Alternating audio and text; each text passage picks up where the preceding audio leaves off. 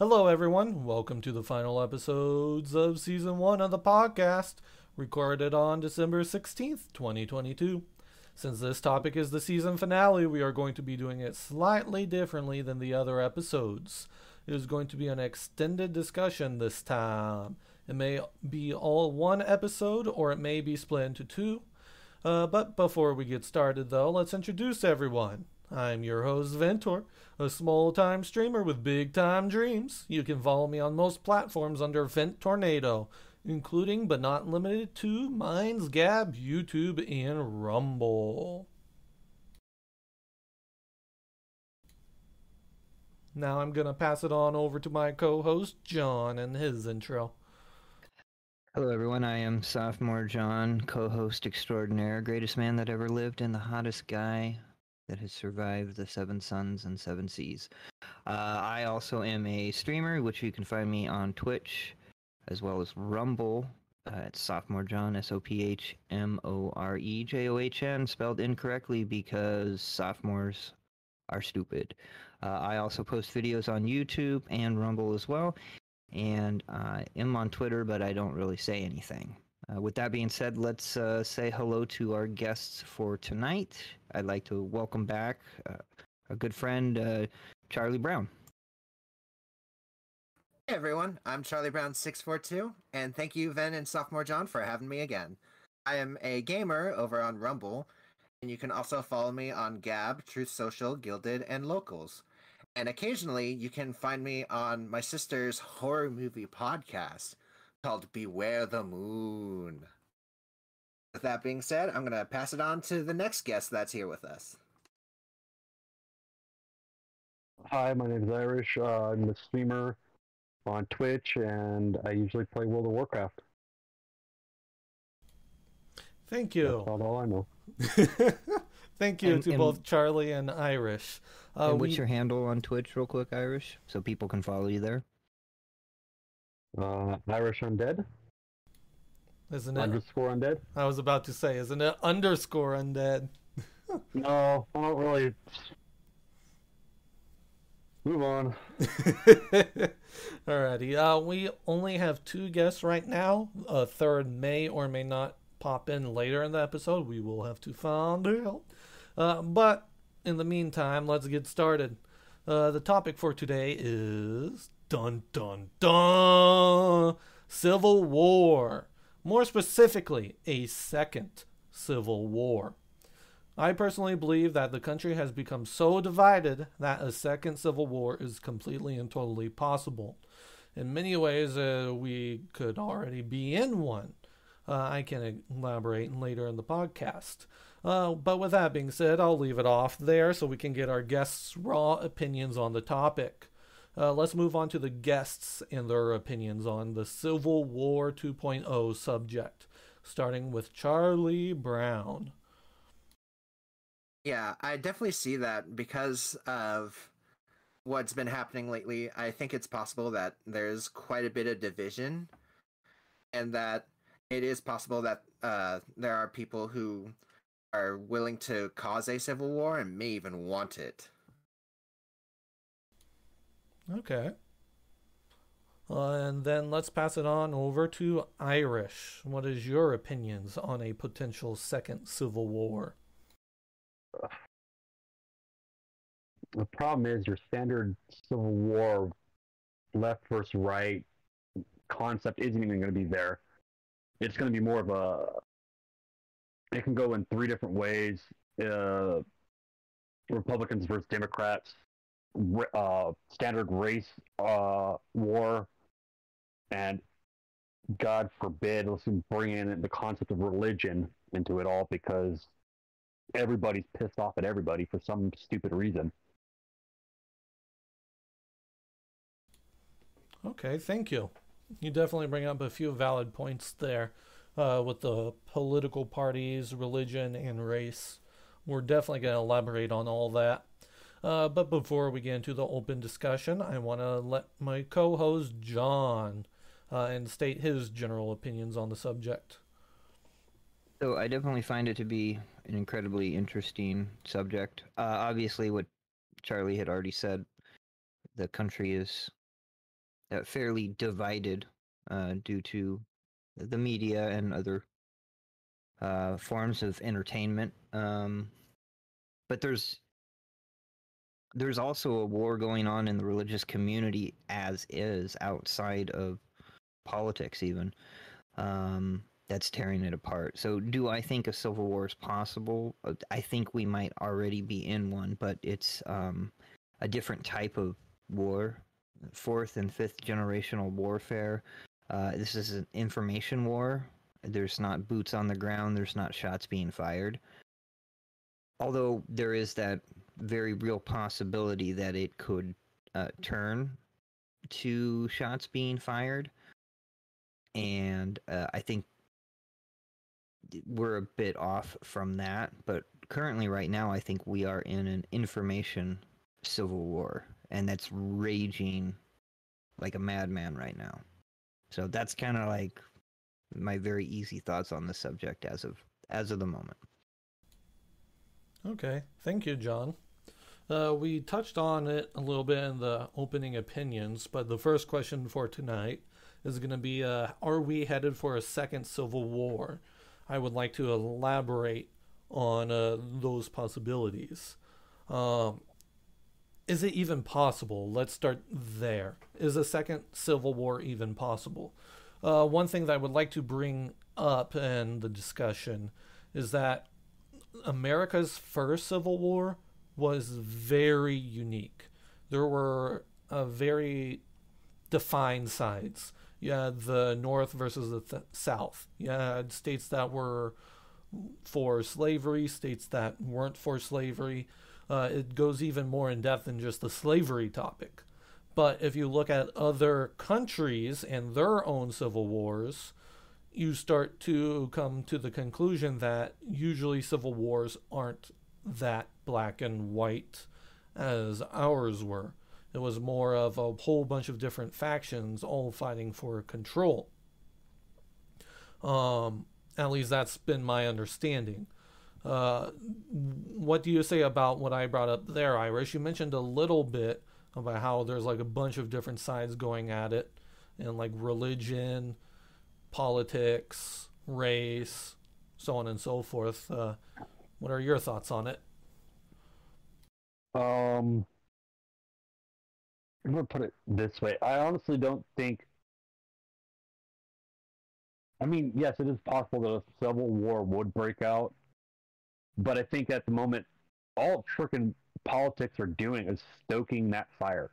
They're throwing the this stuff in there, and just throwing bull crap into the this, you know, the smoldered crap that's already there and stoking it to keep it going with them talking about, you know, race and stuff like that. That's the big thing that's going to bring it. It's nothing else. It's like they're they don't want to let go of the racism that uh, everybody else is ready to let go of because of you know it's cops that are pow- uh, have power, but it's they don't mention the black cop beating a white kid. It's a white cop beating a black kid. They mention, which pisses off the black community and puts us all in a state of, you know, as whites, you know, um, in fear of, you know, us doing anything to protect ourselves could be considered a racist act, which could lead into a war on that end. Religion, each religion has their their own point of view on God or you know how they portray him or her or you know it and nobody's going to get along on that because you've got too many different religions right there that follow the same deity in general Okay, I get you. Um, do you think a second Civil War would look more like the one we already had, or more like civil wars in other countries, where it's more chaos instead of one side versus the other? Which one do you think is more likely, uh, if you're willing to answer that question, Irish?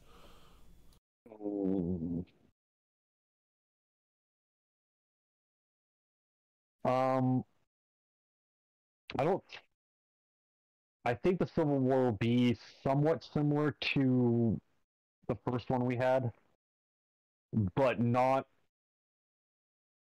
a one verse one. It's going to be because you've got to think about it. We've got multiple religions, we've got multiple races out there.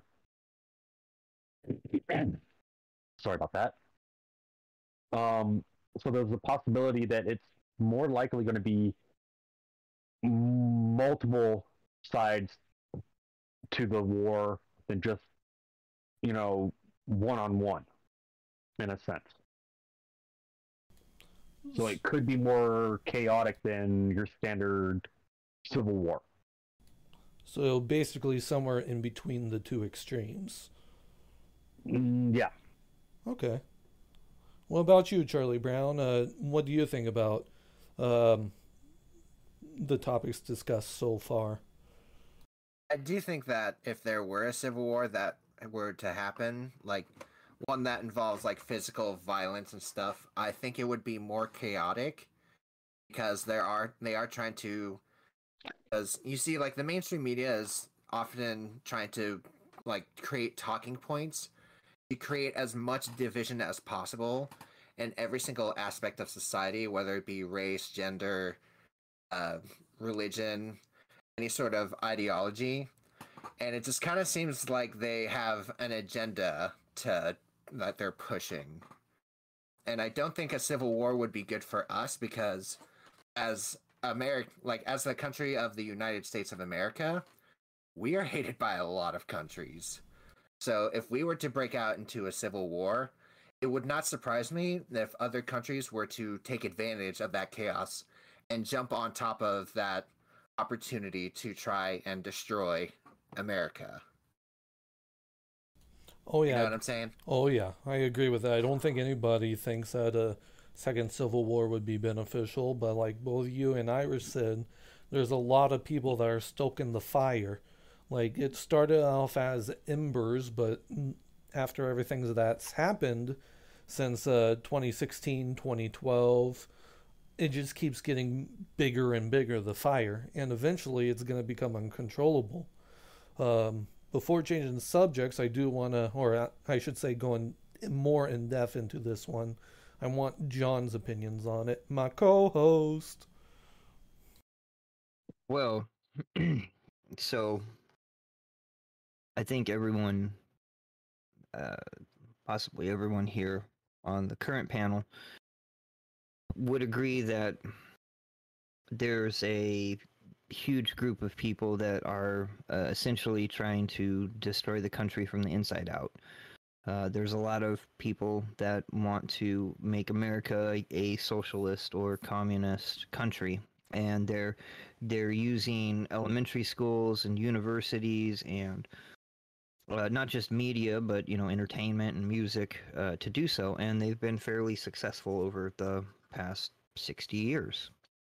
Um, and they're only getting better, and and you can see it in groups like uh, Antifa or Black Lives Matter, uh, the John Brown Gun Club.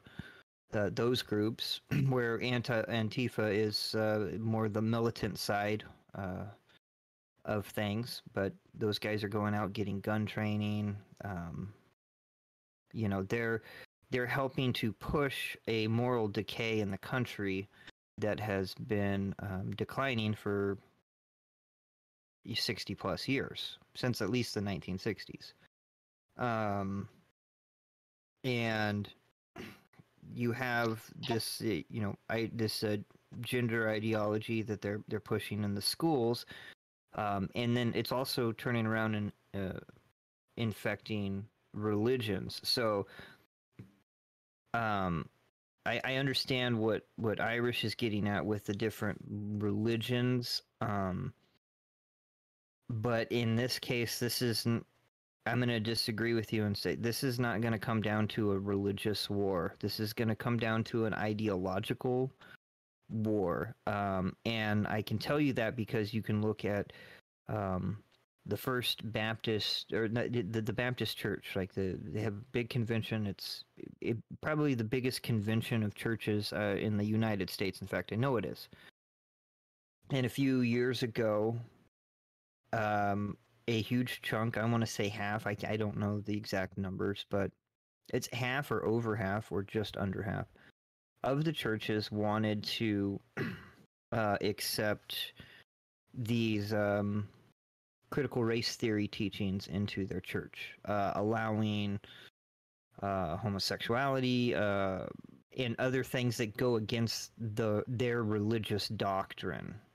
Uh, these are, by the way, also things that would go against uh, Muslim doctrine, Jewish doctrine, Catholic doctrine. Uh, I'm one of those weird guys. I don't think Catholics and Christians are the same. Um, that's a debate we can have later on. But the point still stands. So right now, the church is already infighting.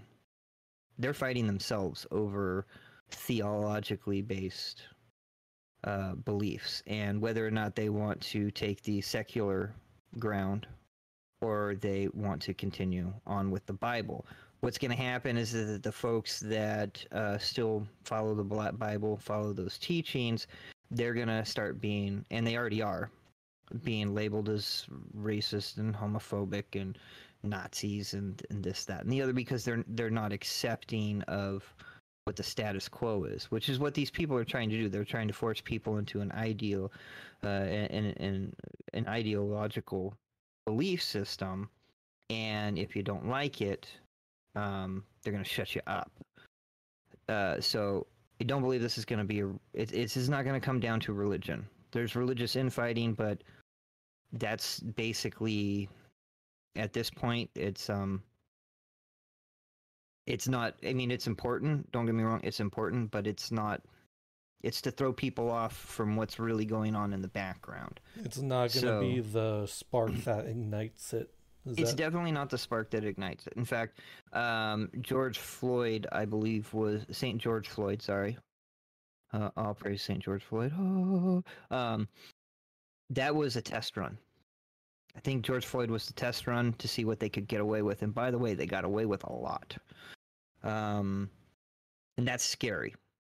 Uh, it's it's it's incredibly scary. Um, obviously, like Elon Musk buying Twitter has thrown a huge kink in the um, in the in the monkey system uh, because now they can't um, they can't control Twitter. For for an for example, um, as of today's recording, December 16th, Twitter files number six dropped today. And we just found out that the FBI had 80 people, 80 people watching, monitoring, and looking at Twitter. And then sending messages back to one guy in the San Francisco field office who would then relay those messages to Twitter to have people uh, suspended or banned or whatever. So uh, this is a this is an there's an inside government coup going on almost. Um, oh, but yeah. if if we're... we're talking about just regular everyday American people, um, good, God fearing, gun toting or gun loving, however you see it, patriotic American people, they do not want to shoot Americans um, and, and you can see that. But there's a whole swath of society that has no morals, no values, that they don't have a problem ending another person's life if it justifies the means. Um,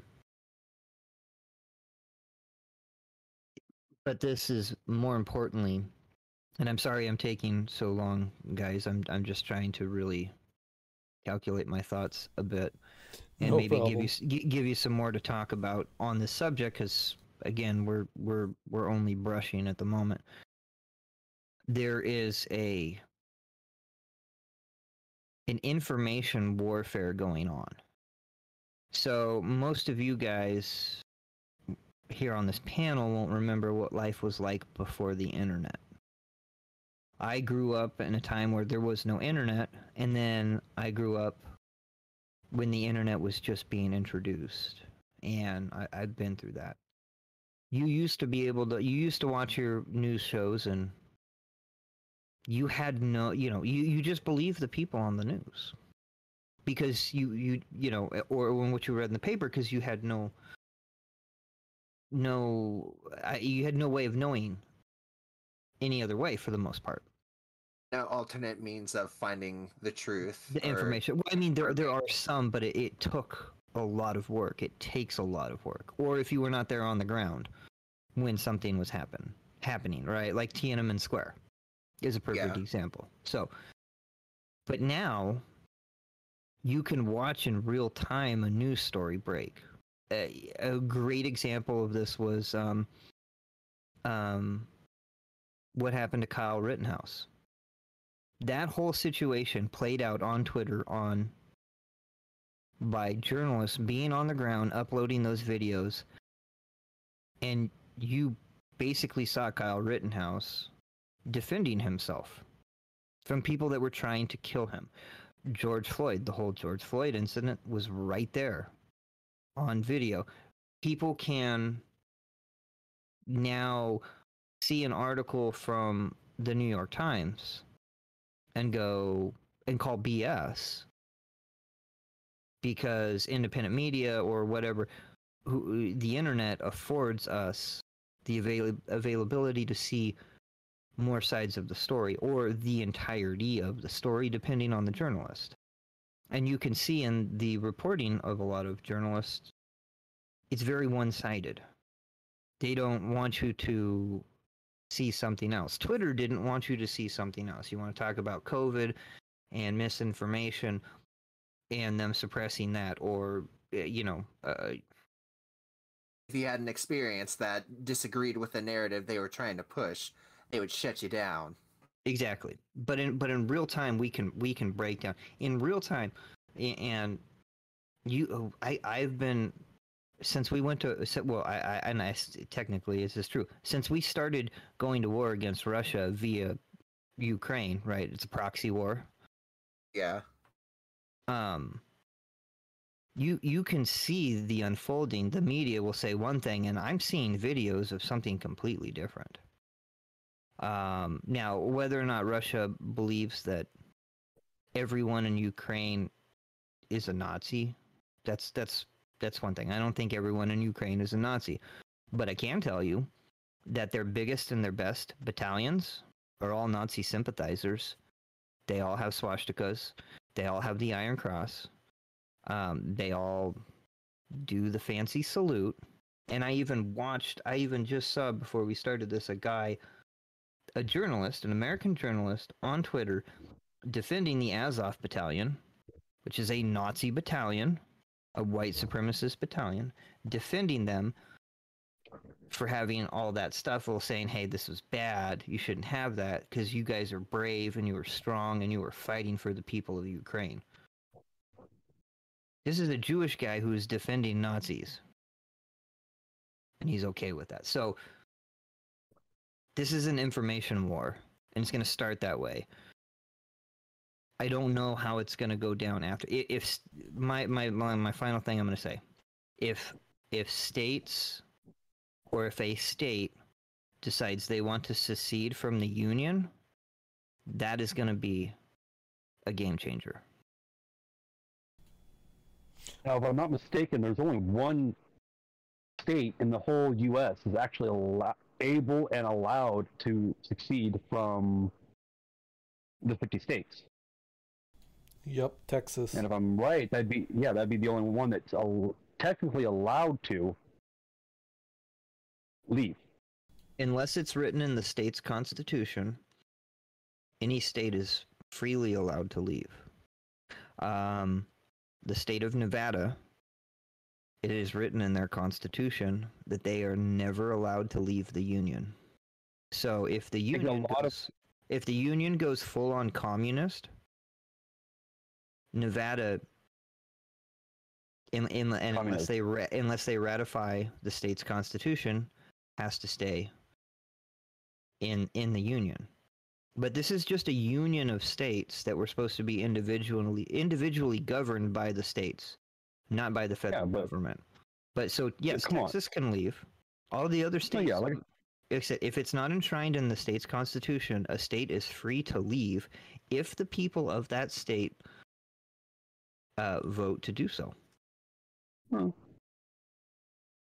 Yeah, but come on. Realistically, what other than Texas, what state would honestly have enough voters agree to leave? Florida, Tennessee, North Dakota, I'm South sorry, Dakota. But again, you're talking about. I'm going to pick on a lot of us because we live in states that are where a majority of the people are idiots. They don't think about what they're voting on. So you know, it's more or less it's going to be what's what benefits me myself and my family more than me myself and the community that I live in. Well, that's how they grew up. T- Texas already has the infrastructure to fully leave the union. They have their own power grid. They have their own military. They have everything that, that they would need to leave.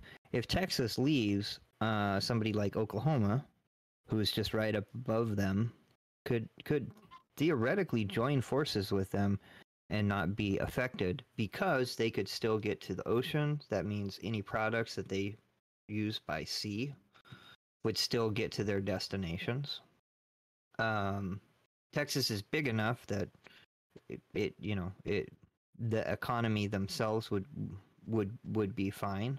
Um, I'm not saying it's gonna happen. I'm just saying what what I was getting at is if a state or some states decide to secede, that is that is a game changer. Then then I think maybe we it's possible you could see bullets flying because the federal government doesn't want to leave what the seventh biggest economy in the world something i don't know what texas is but texas is i believe in the top 10 in of economies in the world um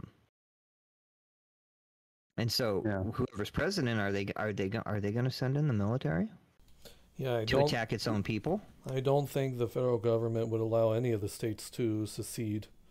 It's just too much of a loss for the federal government. They do everything in their power to prevent that from happening. And that's the problem. We allowed the the federal government to develop too much power Oh, over yeah. the course we, of the vo- we we voted for people we got apathetic in our voting and we let the people that we voted in do that Well, again, your government hasn't been the same since the forefathers because when they started everything, it was elected by the people for the people. Nowadays, it's more like elected by the people for my damn pocket. How can I, how can I uh, squeeze more money out of these uh, people that are working their asses off and, and line my pocket with it and say "f you all." i don't think anyone here would disagree with that statement Yeah. Because honestly, that's going to be the start of the war. People get fed up to the point of it'd be almost like the the biggest, you know, spark to this whole war would be if the U.S. in general got to the point of being so fed up with the government being corrupt that they decided to not vote during and we'll even pick up the biggest one that's coming up in what another two years if we hit the presidential election and the us decided to say i don't agree with either one of these two neither one of them have proved that they're going to do what they actually say I, you know out of the whole time period or at least the last four presidents, we've yet to see any of them actually follow through with a lot of their campaigns. I, Other I than would, what- I would argue Trump. Trump is argue arguable. I can't say the word.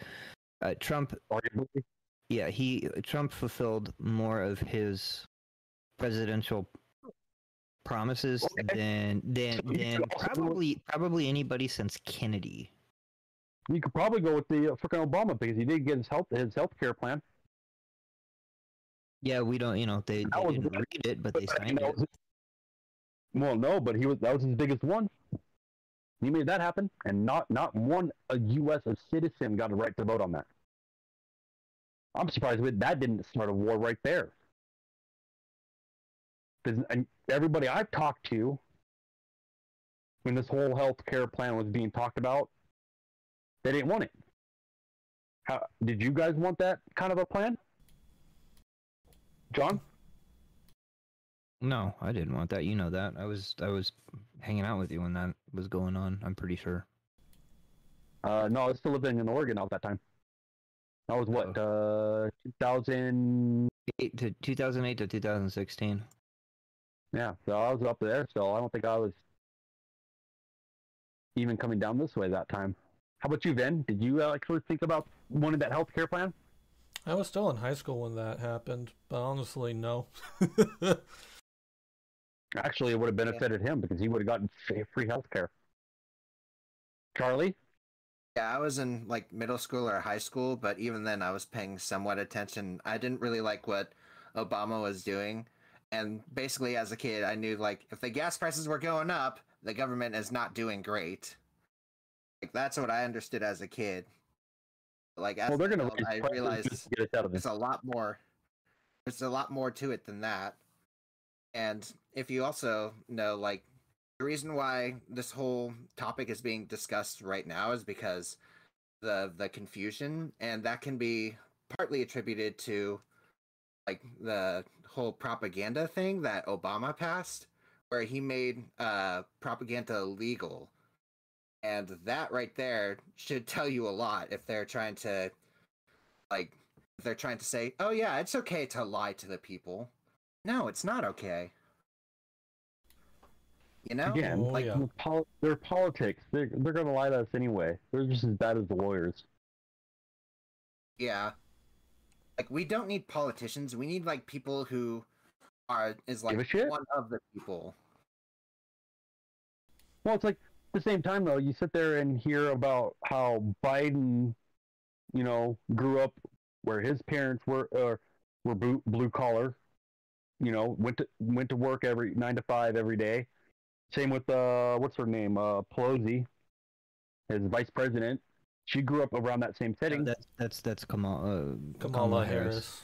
Yeah, and Pol- she blew her way to the top. Uh, and Joe and Joe Biden never worked a single day in, in, in an American workforce. Oh, no. He, no, no, no. I, I I mean that in the sense that when he finished college, he was elected as a senator, and he actually had to wait. He had to wait until he reached the correct age in order to join join the Senate because when he when he was elected, he was underage for the requirement. So he's, he's he's never worked a day of a blue collar job in his that's, life. why, that's why I specified that his he grew up around it, around when his parents were doing it. Same with her. You know, and they speak about like, oh, we're for the people. No, they're not. They're politicians. They're crooked, Career politicians. huh? Career politicians. I think a huge problem with everything that's been going on are the career politicians. Um, we, like you were saying, Irish, we need people who aren't career politicians to get into office because they Oh, okay. understand the issues. But when you have like True, because all they're going to do is, but the big problem is, it is, and I've, I've listened to my uncle and my aunt and my family on this stuff all the time, that they get elected when they finish, even if they do two terms, which is what for a Senate and the House is like two terms. So a Senate Two term years, is, something like that? is, is a Senate term is six years, Okay. uh, and a House term is two years. But there's no Okay. term limits, so they can just keep going and going and going. Yeah. But even if they finish, they decide, okay, I'm done. They don't lose that paycheck. They get that even after they've decided to retire. Same with your president. And they get all their special, you know, things that come with the the, the position. They get the their um, uh, special secret services and all that, which is like, no, that's wrong. Because that's out of our pocket. That's our tax-paying money going to cover somebody who's not in office anymore and paying for somebody who's not in office anymore. Yep. That's wrong. I mean, to be fair, Fauci does make more, or did make more than the presidents, so there is that. Dude. Let's not get into We that. Yeah, let's not, John, because you know that's not going to be a good thing. Well, there, uh, listen. Obviously, obviously, the um, the our elected officials are in no way, shape, or form scared of their consti- constituents, because the constituents um are fat, lazy, and don't care. And I'm I'm not Okay. saying physically. I'm saying No, they are. when You're, it comes to when when it comes to politics and policy and those types of, of things. so here's the question I'm going to ask, just because I'm curious on anybody's thought process. Yes, What would this is happen- More, more on the Irish podcast. No, I'm. Hey, you opened this door, John. You knew this was going to happen. I just so y'all know, I'm waiting for an opening to direct the conversation, so I'm letting you all go ham. I'm gonna throw this- I'm gonna back at you guys where you could change it if you like. What would happen if the U.S. decided not to vote for a new president? My guess is that Could that that start? Could could that start a civil war right there? personally, I would think that if the entire U.S. decided not to vote, the obviously the career politicians would assume power because if that were to happen, I would think that uh, pretty much everyone either don't care or they're fed up, depending on what is happening. If they're fed up, then the entire country would do something about it. But if they don't care, then you know, like if they don't care, they're not going to vote. And I think that's part of the problem is that a lot of people have been apathetic, they've been ignorant, and they believe the lies that they're being told. And the whole thing is that, you know, the truth is, like, we need to be informed about what it is we're voting before we vote. Otherwise, we, like, we're we're already paying for it, it's if we don't inform ourselves properly, it's going to get so much worse. oh yeah, I'll say is see previous episode on my thoughts on that. and if everybody in America doesn't vote, will that start a civil war? No, because even in that hypothetical, it's impossible.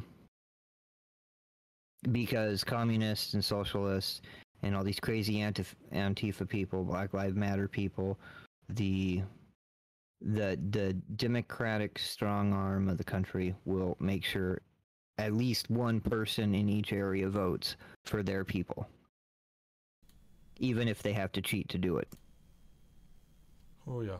Well, that's the tricky part with the the question you posed, Irish. It's not quite black and white. Assuming that everybody didn't vote, there'd still be cheaters.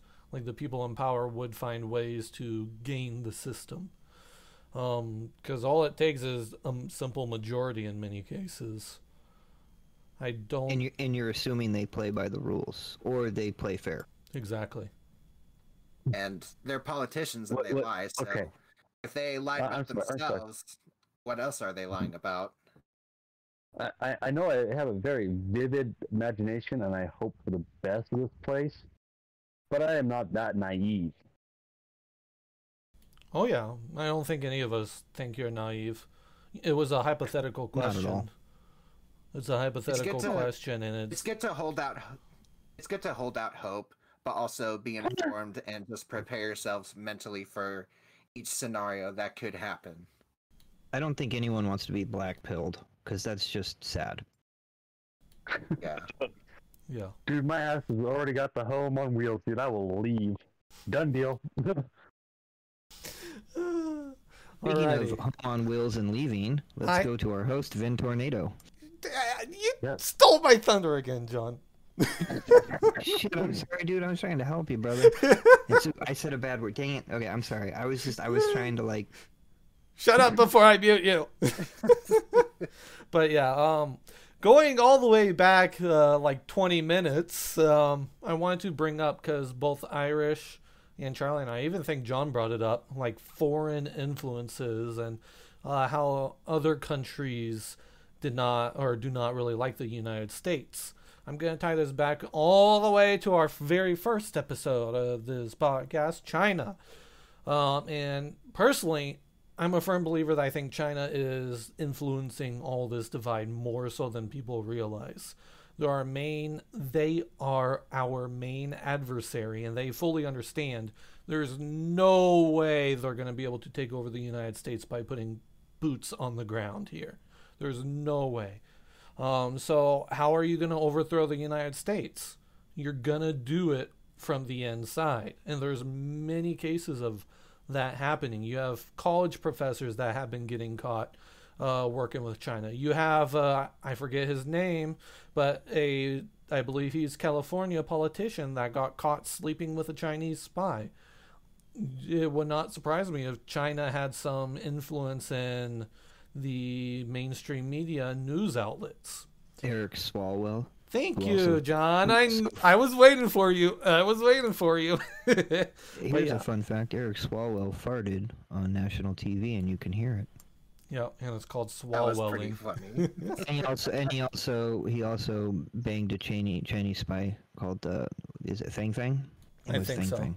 I think so. yeah.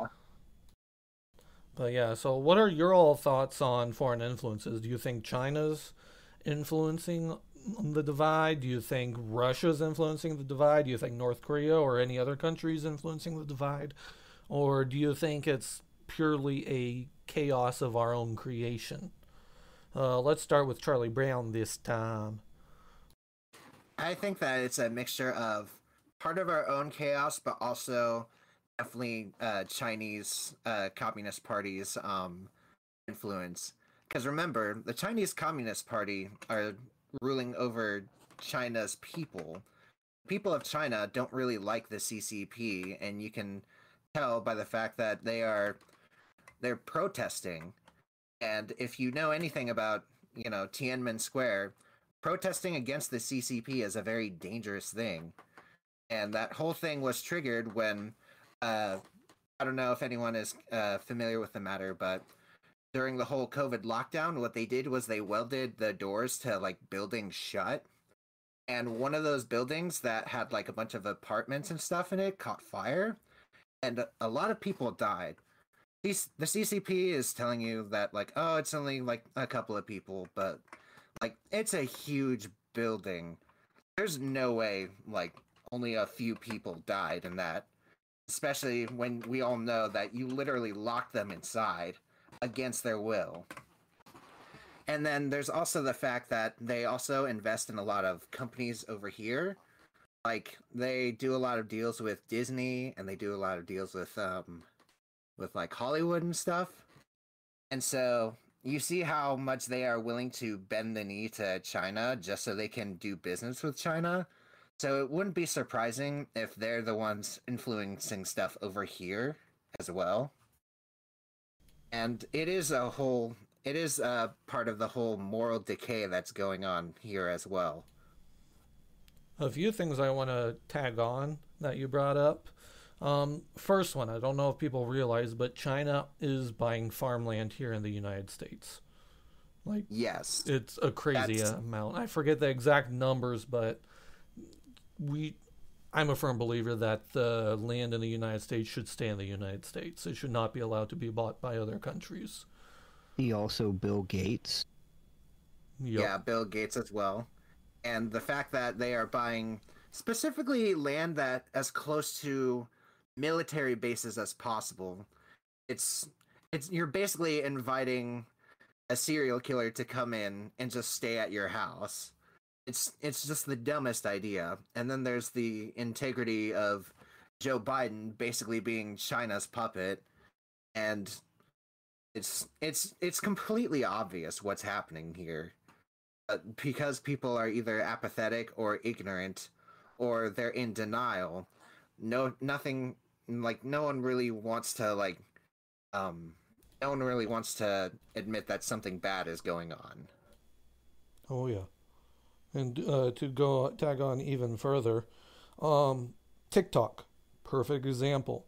If you look at, we actually discussed this in the, I forget the actual name of the episode. I am so bad, but the cybersecurity or technology or social media episode that we did.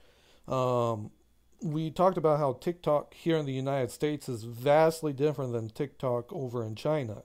They're promoting degeneracy and all that. Like if you look at China's TikTok, it's people talking about how they want to become astronauts or firefighters or policemen, while over here's TikTok, we have a whole different landscape of uh, what's going on on the social medias. We have TikTok dancers, we have uh, people that are acting like cartoons, like they talk in this weird way, where it's like they're mimicking Disney characters and whatnot, and it just goes on and on. And uh, I also want to bring up you mentioned like Disney's influence. Um, one of the biggest influence that I've seen is Blizzard Entertainment. Uh, one of their games Oh yes. called Overwatch. Here in the United States, this is for uh, the LGBTQIA plus community. Here in the United States, characters like Tracer and Soldier 76 are gay. But if you go over to China, they're straight. If you look at Disney in uh, one of the Star Wars movies, I forget the actor's name, but he was a black man. Here in the United States, he on the posters, he's like a big part of the poster. But you go over to China, they either hide them or they remove them from the poster. And uh, it's just becoming more and more blatantly obvious how much influence China has in our country. And I think it's naive to assume that China is not influencing the civil war or a potential civil war. Yeah, and to tack on to like, you know, the whole them influencing Blizzard. I don't know if anyone remembers this, but a while back there was a guy in uh in Hong Kong. I don't know if anyone remembers the Yep. Blitzchung confer- controversy. Hearthstone. Uh, yeah, they the Blizzard pretty much threw that dude under the bus and was just and decided with the CCP, all in order to make money, and it actually spurred some members in Congress to actually speak out against them. But my question is, you know, in China, I said before, protesting is a very dangerous thing because they because if you protest against the CCP, you're either you're either cut off from any any and all resources or you just disappear. You're gone. And like ever think- since then nobody really heard from him. Like i don't know if that's just me or if that's or if anyone else has noticed that. I So definitely here- think here's my I definitely big think they silenced them. with with uh, the whole Activision Blizzard thing. If it was going to be, and I'm going to end this part right here, in that the idea that if it was going to be driven by China to the Civil War, then they would have done. China would have set up a better set setup or plan to continue controlling Blizzard because they just lost their they're losing their right to uh their players in China and overseas from World of Warcraft right after they just released their biggest biggest expansion this year. And their their players are going to be not allowed to play it because they couldn't re-up their contract um before their deadline to even be allowed to play it. So they're going to play it up until the end of this year, and that's it. So I don't think China's going to be involved in the Civil War starting at all. I think they've already been involved because they keep, or they're like everything we've already said, it just keeps escalating and escalating. And uh, people don't realize, but China is actually going through a civil unrest themselves. So they might not be able to influence us as much as they used to. But I think the argument that uh, Charlie and I are trying to make here is that they have been influencing civil unrest here in the United States, no matter how like minuscule.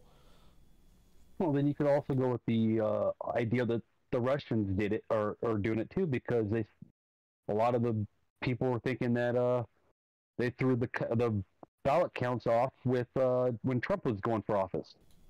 Mm, that's perfectly possible. It's not uh, China or Russia. It could very well be both because we all know that if we declared war against Russia, China's going to declare a war against us. Russia and China are pretty much allies at this point. And they're and they're neighbors too. Like you got Russia in the north and China in the south, so there's that. Well, yeah, but then again, you, you know, we've pissed everybody off because we decide when to go to war. It's like, dude, honestly, for me personally, I think U.S. unless we're brought into the war by somebody attacking us, we need to stay out of everybody else's business. Agreed. Plain and simple. Don't don't send them aid or anything like that, because that just you're you're choosing a side. If you stay out of it, almost like um, oh, what is it? Um, what what state? What place was it? Uh, Norway or something like that. That was that state was staying out of the wars, and then Germany went around uh, through them, which broke their their right to um, abstaining from it by making you know with the Germans Germans going through their country, it made them have to choose a side and they didn't. They were stra- trying to stay out of it, out of World War One and Two, I think. Oh yeah, that's just that our politicians. There's too much money in the war machine. They don't want to stay away out of the wars. They make too much money with that, so they're gonna propagate that. Yeah, but we don't get any of that. So why does it matter that the U.S. government makes freaking profit off of a war when we don't see any of it other than a paycheck if you work the lines. That's because uh, politicians got corrupted. At least that's my personal opinion. What about you, John? You've been quiet. Um, I think China and Russia are trolls. I, there you have it, everybody. End of the podcast. China and Russia are trolls. See ya. Good night. Uh, no, um, I believe this issue started um, far earlier uh, when um, uh, well, when we started taking Nazi scientists in Operation Paperclip and bringing them over to work here. Uh, when we took um, teachers that uh, Germany didn't want uh, before World War II, and we uh, then allowed them to teach uh, in our school, the Frankfurt School. Maybe that was later, maybe that was after World War II, but the, the Frankfurt School of Thought was brought over here to America, and the first college was San, I think San Diego State University, and um, ever since then it has um, eroded and destroyed our country um, from the inside. Then you then you also look at the moral decay, the um, walking away from uh, religion, where um, a lot of people learn morals and values. Um, and you see politicians walking away from that, and and you see that corruption uh, bleed in over time, and um, you know, um, but I mean, you could also point to, I mean, we could even point to um, Abraham Lincoln, one of the best presidents this country's ever had. Lincoln, during the Civil War, suspended habeas corpus. Uh, I don't know of another president that's ever done that, and that's um, pretty unprecedented, especially because Lincoln was a lawyer himself and he understood just how important habeas corpus is. He um, routinely um, jailed journalists for saying things that they didn't like or he didn't like. Um, So I, I get it. I understand like uh, that that time he had to, he did what he thought he had to do, but there was an erosion of rights um, in that moment. So going back to uh, your earlier comments before Lincoln, you're basically saying that uh, we have had foreign influences in this potential second civil war all the way back with uh, Nazi Germany. Uh, yeah. Uh, well, uh, we've had we've had we've had. Uh, I I don't want to. I don't want to pick countries per se because a lot of the folks from the Frankfurt School were Jews. Um, they're not practicing Hasidic Jews, if that makes sense, but their heritage is of Jewish descent, right? Um, this is more of a uh, political, philosophical background. Uh, Marxism, uh, you know, uh, communism, socialism, those types of schools of thought. Um, I mean, you look at people, you know, that uh, what was the uh, the famous German?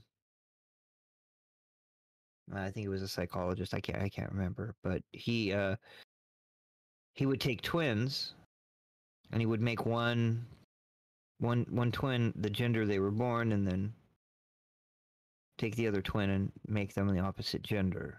and See how they did. I think most of them killed themselves. Um, you can see the decline in, in morals and values in our country, and then you can see these uh, disgusting people introducing these concepts at the university level, right? Where kids are going to school thinking they're going to get a good education. And the numbers support it. These folks that are going to school and they're getting degrees. There's kids. I, I'm. I, listen. I, I have a crap. My my wife has a crap job, and she makes more money than a lot of college graduates. And my wife doesn't make that much money. Um, because their degrees are useless. But they're these colleges are bas- basically in indoctrination camps. And the Frankfurt School comes from, you know, foreign influence. Uh, because we got all these teachers from Germany. So yeah, um, I think it. I, I think it did start a little bit sooner, um, but the basis in our country uh, you can see a really uh, a, like a paradigm shift once the Frankfurt School got set up, and and then the students started uh, becoming P, you know TAs or whatever, and started spreading that influence. Okay. Yeah, you and I spoke about that before, like off podcasts and whatnot. How you believe that all of this started back when we started hiring uh, the Nazi Germany teachers and scientists and whatnot. So that's definitely an interesting take. Um, what when do you all think was uh, the s- start of when everything started going downhill? I know John talked about how like back with Lincoln and then the Nazi Germany and Project Paperclip. Um, I feel like I'm younger than both uh, you and Irish, so I probably didn't see that. But from what I've seen, I think personally, I think it started getting really bad or started on that downhill slope around 2012. Uh, at least that's been my views, and definitely I think you're onto something with the foreign influences uh, with Nazi Germany and whatnot. But I also think that today these other countries are taking advantage of the foundations that Project Paperclip laid out and m- making things worse. If that makes sense. No, no. I t- first off, I totally agree. Uh, so basically, China, uh, specifically China, especially is, um, listen. There's a golden opportunity, and they own most of our debt, and um, they're they're using what they have to their advantage to um, bend us over and take us to Browntown, so to speak. Um, as far as at least in in your timeline of life 2012 um i'm going to say i believe the mainstream media believes that everything changed uh with gamergate gamergate it always comes Yep. back to gamergate I don't know if that was 2012 or if that was 2014 or six. I think it was like 14, maybe. I don't know. It I definitely wasn't 2016. That was Okay, so uh, 2014, and then the other big one was Pizzagate. I remember that the that media too. that the media seems to blame, but I th- but but but at least in our simulation timeline, it always comes back to Gamergate. So if uh, Lincoln is assassinated, it's because of Gamergate. Um, you know that kind. I don't know. I get you. Uh, what about you, Charlie? You're around the similar age that I am. Would you say uh, this something similar, or do you think you saw it sooner or later than that? Well, for me, I think it's like when I noticed it, it was around uh 20, 2012, 2014 is when they started pushing a bunch of the uh the I'm to say alternate lifestyles, but then it started getting worse and worse and worse. And but honestly, I think the whole like uh, moral decay started before I was born. So, I think it's just noticeable to us now because this is the time that we are living in.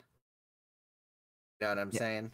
as you Okay, get I older ya. and as you as you both read too um as you live through this and then if, if you go back and read history you'll you'll see a lot of and i hope you do by the way i hope everyone reads um you'll start making the connections that i am even though i'm uh, even though i'm a little bit older this is stuff i did not learn in school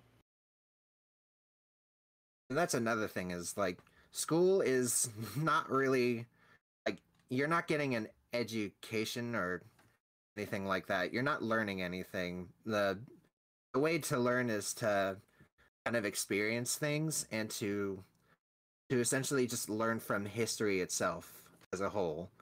And you kind of see them trying to uh rewrite history, I guess you could say. And I think that is a form of it's a huge form of manipulation and i think one of the ways that we can like help uh help ourselves is to identify that manipulation and to learn to um like circumvent that you know what i'm saying like Oh, yeah. identify identify who's manipulating you and then uh then cut off their influence from you I get you. I get you. What about you, Irish? What are your thoughts on it? When do you think it sort of started? God. You good, Irish? Cool. you, you there buddy did Oh, you fall asleep did we I'm- lose you? No, not at all. I'm not that pathetic, especially when you guys I got you guys all talking in one ear. Ooh. That's the downside is I don't and John knows me for this as much as anybody. I I'm known for not paying attention to my surroundings. Um, but for me I started feeling it um more towards I want to say almost 2001, about September 11th, when that major attack happened. You kind of felt everybody, you know, come together, and then it started to decline. I want to say almost 2008 is when you started feeling everything almost go to a standstill. When, you know, you weren't.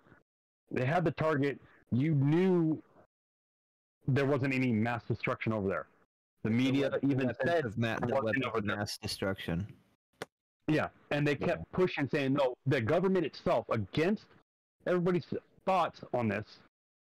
So you're talking, yeah, 2008 at least. Okay?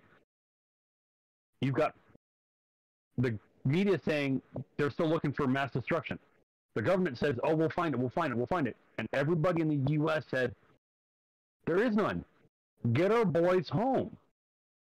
The whole time that was going on, it was like, dude, it's it was stupid. You're in an area that you have no need to be in whatsoever. I mean, I had my my uh, dad's words when because he was uh he was in the Marines um, during the first desert storm, and his words were, "Dude, we shouldn't be over there. We should shut down our borders completely to everybody. You want to leave? Great. You come back over. You know, we'll check you in. Done deal. You know."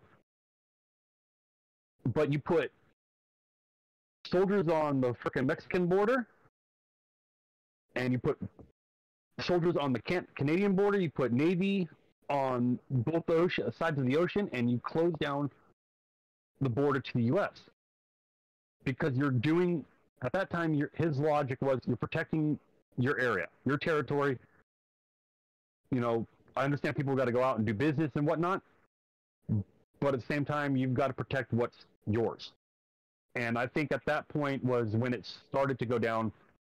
Was 2000 for me 2007 2008 is when it started going down. So, y- y- Big time. j- j- just so everyone knows, because I've known Irish a very, very long time, Irish is one of the most non political people that I know. Uh, and especially during that time period. I, I know, fact, I fresh out of don't, I don't even think we talked politics for like almost the first 10 years that we knew each other. No, I think uh, that I think when we met, it was about 2007. Working at a grocery store, and the way John got to learn about me was he'd sit there and talk, uh, ask a random question. Um, I think the first one I remember at, you asking was, "Do I believe in the Big Bang Theory?" Right. We had we had we, we had those kinds of questions, but but but what I'm saying is is that, and and that's what I want the listeners to know, especially during that time, and it's important that that they know. You were you were not, and you've never really been an overtly political person. You are Oh, one not. of those you you are one of those people that you go to work, you do your job, you come home, you hang out with your friends and your family. You don't you don't follow politics. You don't um, you don't worry about stuff that's going on in the world unless you absolutely have to. Oh, not at all. I grew up with the saying that my grandmother, you vote, you have the right to bitch. You don't vote, you don't have the right to bitch. That is the only way I'm involved in politics as much as I possibly have to be. As long as I vote, I'm good. Beyond that, I can care less what they want to sit there and spew out their mouth. It's, it's so that's interesting. Um, and I'm not trying to hijack anything. I I think I noticed that decline when when I was a kid. Because I was born in '83, so like early '90s maybe. there was always a big joke of about kids being PC or politically correct. Um, so still at are. least- right, but what I'm saying is the first time that I ever noticed kind of the decline in even a sensor, it's a sensorious type of way was was was probably like third and fourth grade. So that would have been um 89, 90, 91. That that kind of that those 3 years is where and I wasn't hyper political, but I can just remember like you know kids saying, "Oh, you can't say that. Oh, oh that you got to say it. You got to you got to say things the PC way or the correct way." Um and so that's just me answering kind of Vin's question in that regard. Like that's where I I was um, probably too young. I shouldn't have noticed that, but that's that's what I knew and that's where I saw things going downhill and I knew that it was going to go downhill and it did as I got older and got into high school and all that stuff. So, Well, you know, if you want to go that way, it's like almost like most of the movies out there they're labeled uh, PG-13 that aren't they don't seem to be PG-13. They have a little bit of violence, but they're rated PG-13 because oh, it's got violence in it, and you know the rating system's so jacked up on that level, it's not even worth watching anymore, or even listening to people talk. Well, that's a, if that's you're afraid you're gonna, if you're afraid you're gonna offend somebody because you that's used di- the wrong wordage. that's a different conversation for it's a different conversation probably but there there is a morality in that. That's really all i'm gonna say. I, I understand what you're saying. Um but that's definitely not on the subject at hand. But but i i, I do get what you're saying because there are some movies in the 80s that were rated pg that were clearly r-rated movies. There is a there there has been a in looking back on that there's been a huge degradation of morality and values in American society. And it's it's gone on longer than any of us have been alive for. How about that? I can agree with that. But Same on, here. on that note, I want to bring up the next topic. Uh, going started with episode one in foreign influences. Episode two of our podcast was COVID and that whole fiasco. And I'm also going to tie in the George Floyd incidents and the whole year of 2020. Um, we had like riots left and right. We had Antifa burning down buildings, setting fire to structures, um, leading uh, due to the George Floyd incident, and it just seemed like that was another huge step towards civil war.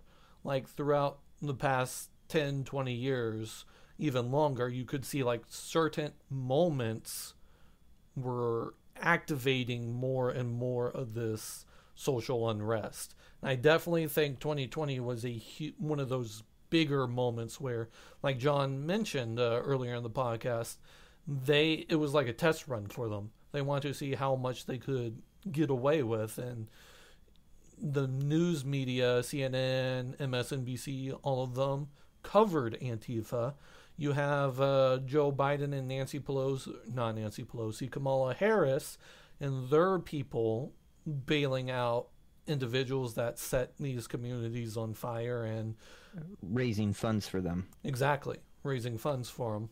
And it's crazy. And I think COVID and the lockdowns, and this was under Trump, and this is one of the things I wish Trump didn't do on all of that, uh, locking us down. I definitely think it stirred up a lot of unrest for people.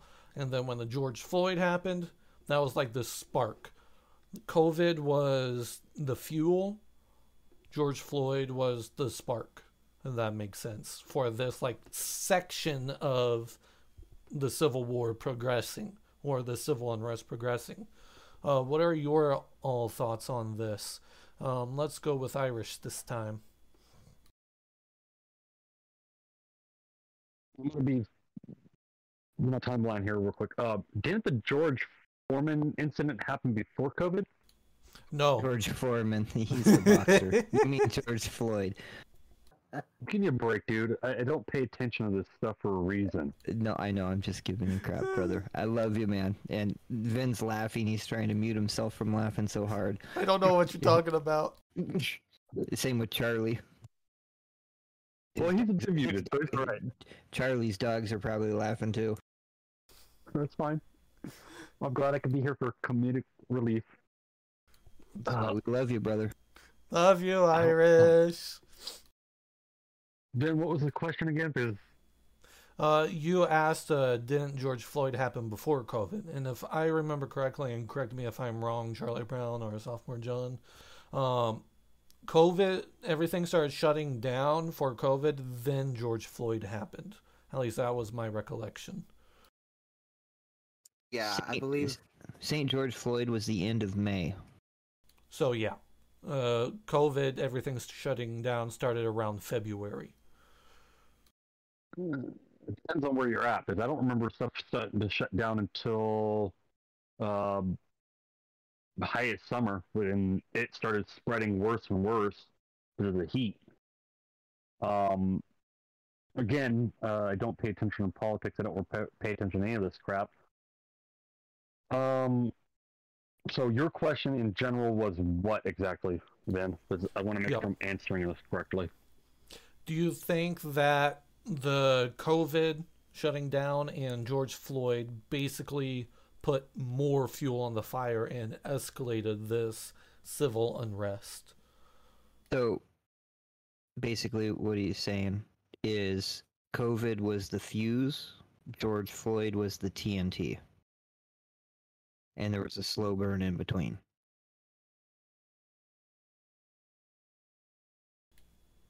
What are I- your thoughts on that? I'm still waiting for the big old bang then, because uh, I mean, yes, it pissed people off, but I, I don't think it pissed people off enough to where $8 billion worth of damage. Yeah. So, I'm, I'm sorry. You as a taxpayer, Vin and Charlie as a taxpayer, I as a taxpayer payer, payer, we're not out there on the streets getting ready to take people out because I'm wasting my money that's going to the government that they're not doing anything with to resolve an issue that the government should have resolved before it got there.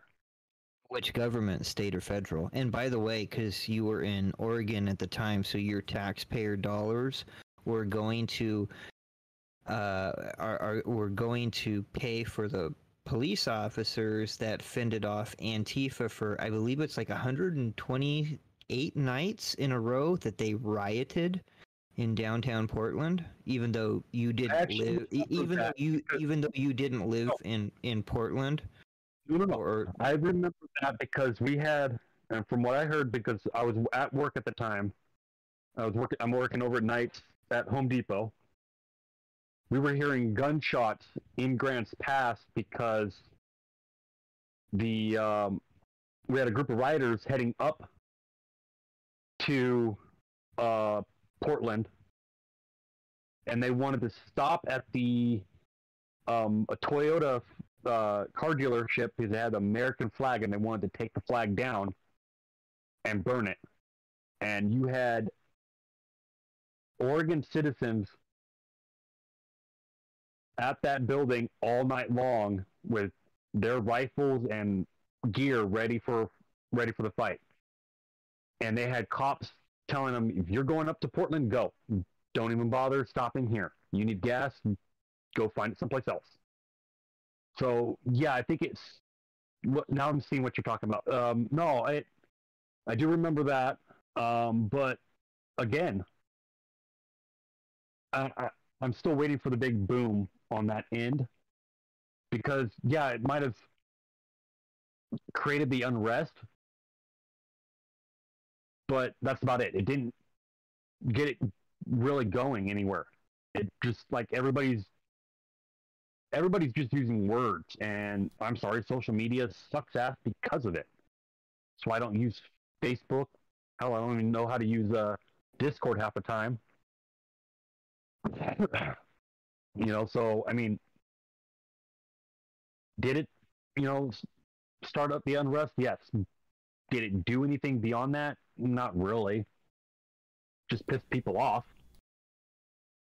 Okay, so basically what you're saying is you don't think there was a boom with that as much. Yeah. Uh, pretty much i think it was a i think of a sparkler okay. You know, it's kind of like it. You know, the fuse basically was there, and you're watching everybody, you know, off the sides, you know, have a little fight here and there and whatnot. But beyond that, you know, the concept of the TNT, not quite there yet. Am I thinking it's close? I don't know about that one. I've been feeling like it's been close for a while, but hasn't happened yet. Okay, I do want to ask you another question here, then we'll get over to uh, Charlie's opinions on it.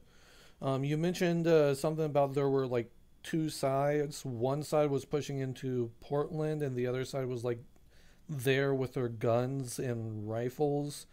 Um, is that the, ci- the civilians in Grants Pass, Oregon, decided to grab their rifles and post up around the American flag that we had on a flagpole in the middle of our town. And your rioters were driving through and were wanting to stop and snag the flag and burn it Okay. In that on their case, way up to Portland. doesn't that sound like two different divisions getting ready to go at it? Uh, but again, you're talking. They didn't so actually go basically my at it. issue my big issue is is from what I'm understanding, Oregon's mostly white. So if you're going to do a civil war, you might as well bring up the whole concept of the original Civil War. That's what you're about ready to have in Oregon that night. Okay. It wasn't going to be the st- where we're looking at it being more towards a race war. You know, it was going to be a straight up standard civil war in one town that was going to end very quickly. It wasn't even going to be a war. Okay, I think I get you. Right. Uh, what There are about certain things you can get away with. Screwing with an American flag is not one of them.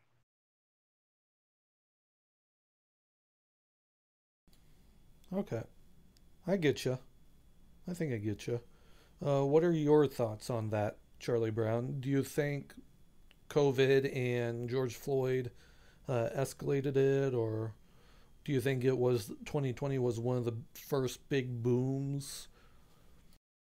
I think 2020 like contributed to something that bigger that they are tr- that hey, I mean like you know the people who caused COVID because I don't think COVID was a naturally occurring disease. I think it was created in a lab and somebody purposefully uh, released it. But anyway, I think COVID and the whole uh, summer of rioting, or as they like to call it, the mostly peaceful protesting.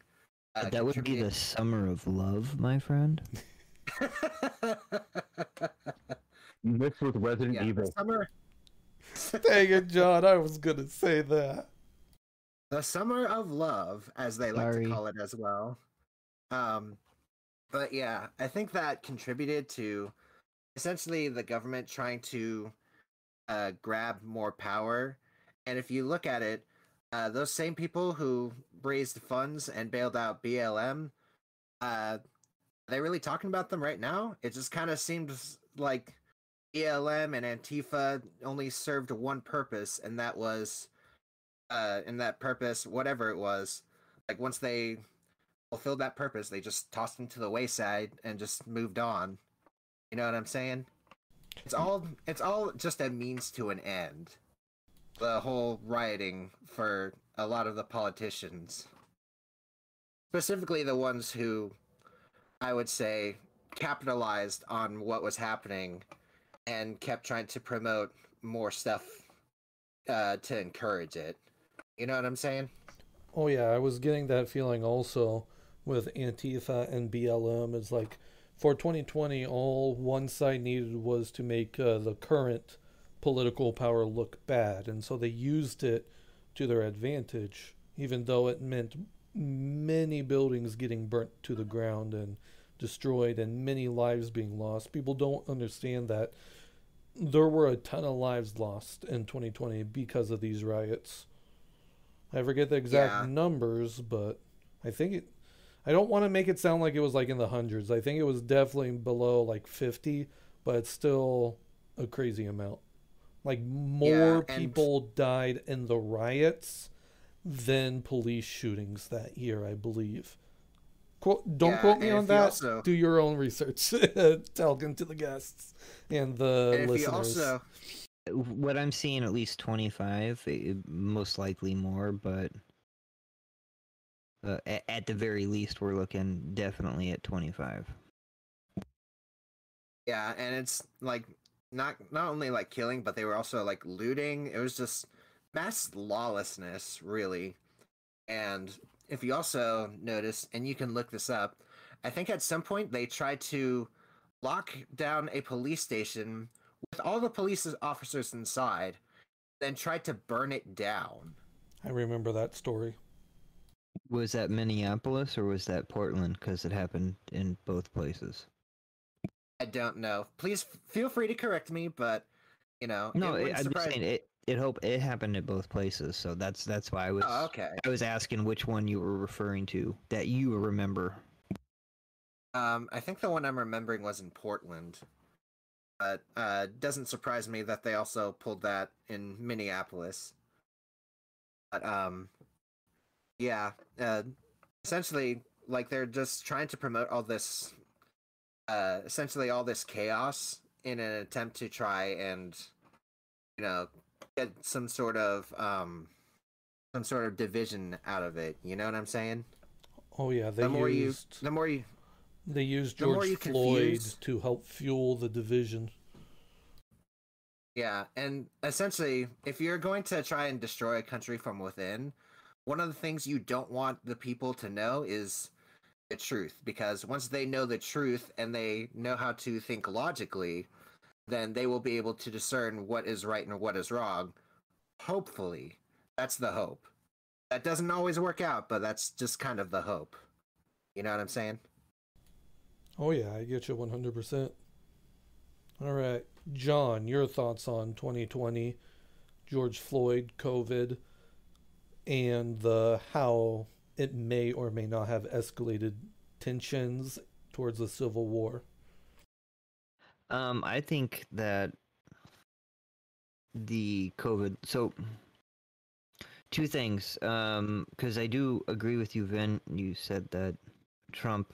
I I- obviously he was president. He's responsible for some of these lockdowns. I- Obviously, he was trusting the people that were in the government working for him.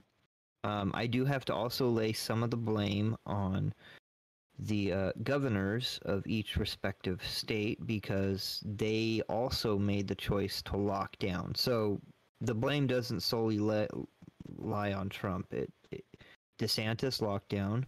He then course corrected very quickly. Uh, South Dakota's governor also did the same. I can agree with that.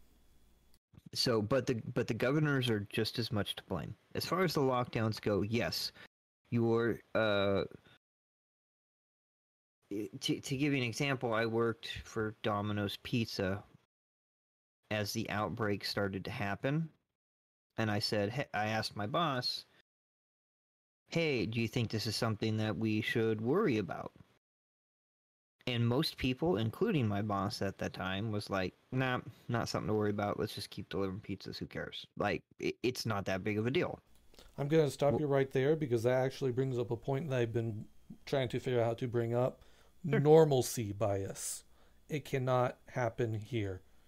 Like, one of the biggest arguments that I hear people that are like, there's no way a civil war can happen is the normalcy bias. COVID should have shown everybody that it can happen here. 2020 should have shown everybody that it can happen here. We are not immune to civil unrest, to being locked down under a totalitarian regime, so on and so forth. Sorry for interrupting you. I want to get that point in. Feel free to elaborate. no, no, you're you're good. But I mean, the country has known civil unrest. Look at the '60s, right? Uh, and even the '70s, and hell, look at New York in the '80s, early '80s when it was a crap hole, right? So it, it's it's not unusual. And no, and and in this case, um, it wasn't that people, at least that I was working with at the time, it wasn't that it was uh, it could never happen here. The feeling was is that yeah, it'll probably happen, but it's uh, much like with the swine flu and all the previous uh, stuff, SARS. It wasn't that big of a deal, so they nobody thought of it as a big deal. But then all of a sudden, you tell everybody in America, uh, stop going to school, stop working, stop doing anything, stay home, and do absolutely nothing. And we're going to tell you what to do. And after a while, um, people get a little crazy. Stir crazy, house crazy, whatever you want to call it. Charlie, I'm sure you've seen enough horror movies to know that if you stay in a place long enough, isolated from everybody, um, you're gonna lose your marbles, Oh yeah, and and that's just a, that's a psychological thing.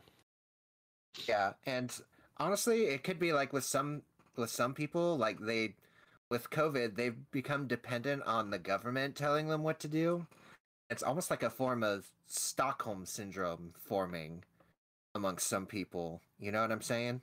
I- mean, um, very possible, but you you have a bunch of people that are locked in their homes with pent up energy and everything's closed down. They can't do anything. They can't even go to the basketball court to shoot some hoops or go to the park to play catch or they, they can't even ride a bike outside.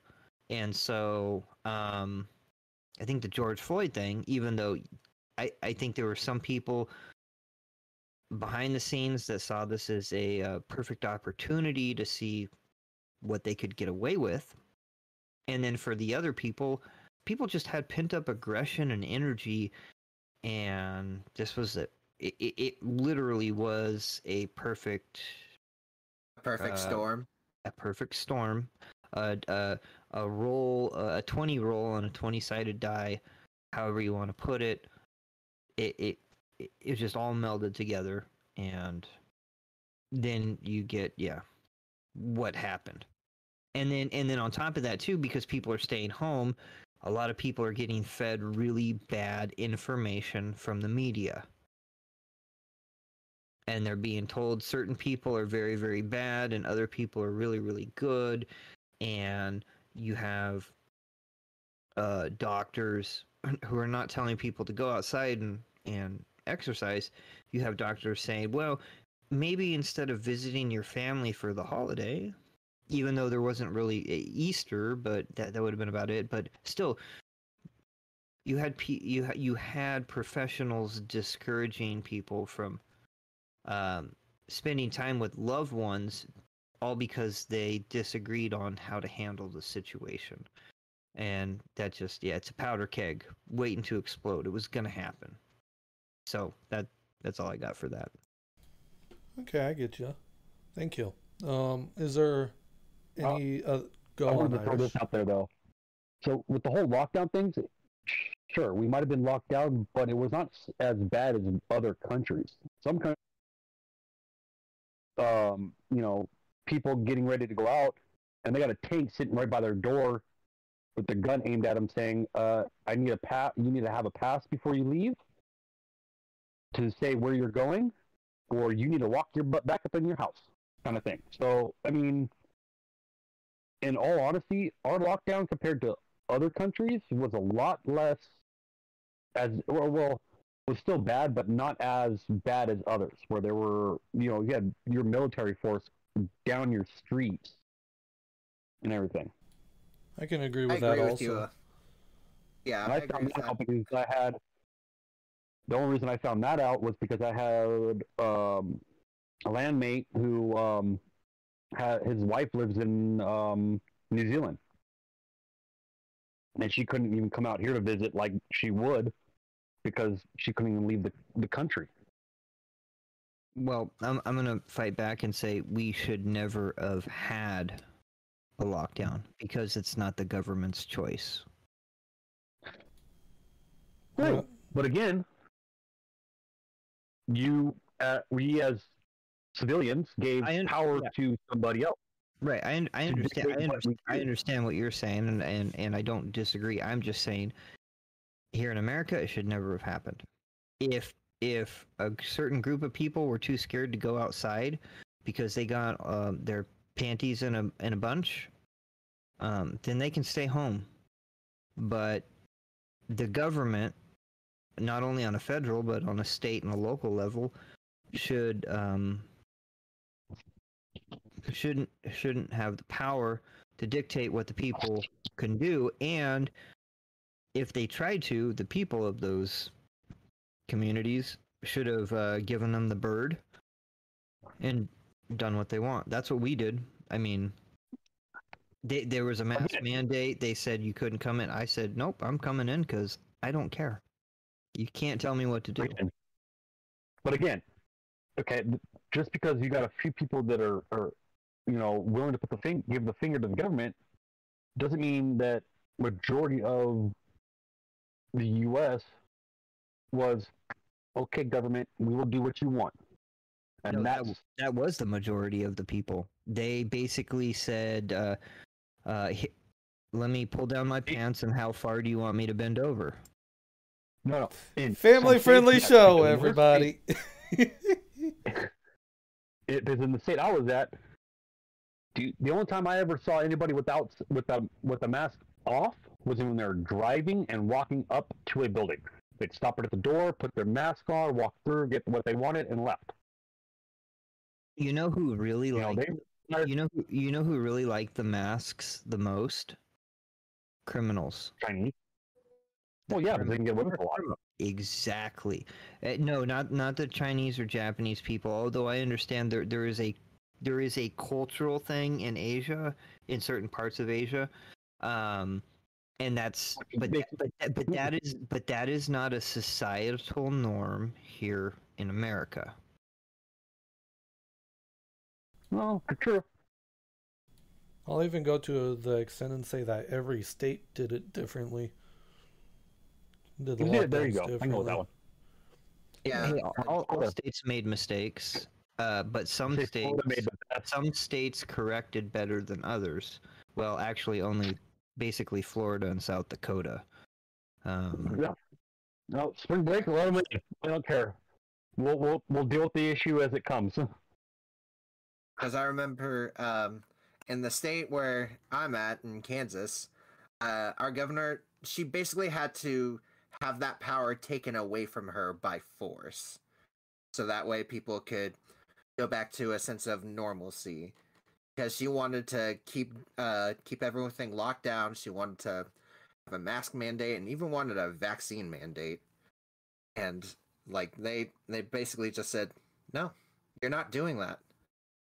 Hell, the the vaccine mandate almost uh, was bad enough to where um my job wa- was saying, well, we will um you can come to work, but I need you to have proof that you've gotten your shots. Oh, That's yeah, how bad it was it for it's where I was at. So bad. It's gotten so bad that, you know, I had a family member who was fired from his job because he stuck to his guns and said, "No, I'm not taking this vaccine. There is something wrong with it. I have my doubts about it, and I'm not going to take it." And they said, "Fine, you're gonna, you're not working here anymore." And that day, they turned away 200 people at the door away from work. They fired Well, they, they basically people they that bas- day. so basically what was funny was for where I worked at um, in Oregon, I basically got my shots, and then um, if you had your shots, you can go ahead without your mask. Well, they decided to remove it for everybody, and then literally a month after we got we were allowed to walk around without our masks, people got started getting sick again, and they made us man they man, mandated us to wear masks again. So I mean, I don't think yes, government has some control, but at the same time, I think the companies of where people work have a lot more control. So it's like you want a paycheck, I need to have you have to have a mask on and you have to have your shots before you can come into work. And I need to have you prove that you've got your shot and stuff like that. So we had to do um through an app, we had to send a picture there showing that here, here's a picture of one side and the other side of the card saying that I've got my shot. And we had to send that to corporate just before, or we would not be on the schedule anymore until yeah, we had realize we had that. Yeah, and the thing is, like, it's those big companies that like do a lot of lobbying in the government to try and influence the government's decisions. And that right there is just basically like bribing the government, I would say. It, like there's there's really like it's it's awful. It's it's corruption at its worst where basically private companies and the government are working together to screw over any single uh, individual person who speaks up and says otherwise. And Well, the question becomes then: Is it the government that runs the U.S. or is it the corporations that run the U.S.? Exactly. It's the lobbyists, but but but but but kind of getting back on point here. This was a moment in time where the American people could have said, "No, we're not doing this. If you're going to fire me, fire me." And a lot of people would have left the workforce. They would have had to rehire those people. Here's where I'm, at least my point is where I don't think this is the physical civil war that we understand. This is a, a civil war that is dealt on an information level. This is fourth, fifth generational warfare. This is psychological warfare. Um, and and you have an apathetic country where you have a group of people that care on both sides and then you have a whole bunch of people in the middle that just want to be left alone and to go to work, to be with their family, and to have the country run the way that they expect it to be. Um, so this is why I think we are currently in a civil war, but it's a civil war where it it's it's on an information front, and the more you know, the better you off the better off you are. Um, Vin, I don't know. What what do, what do you think? I definitely think. Uh, well, that's actually going to be one of our later questions, but we'll hit it a little bit here too. Um, Sorry, I didn't mean to jump the gun. No problem.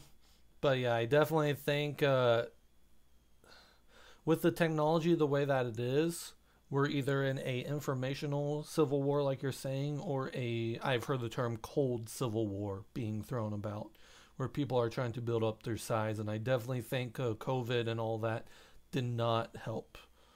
Um, yeah, no, no one's no one's getting shot. It, it would be like the the yeah. same kind of Cold War that we had with the USSR. Yeah. And even then, you could actually argue that in 2020, people did get shot, people did get killed.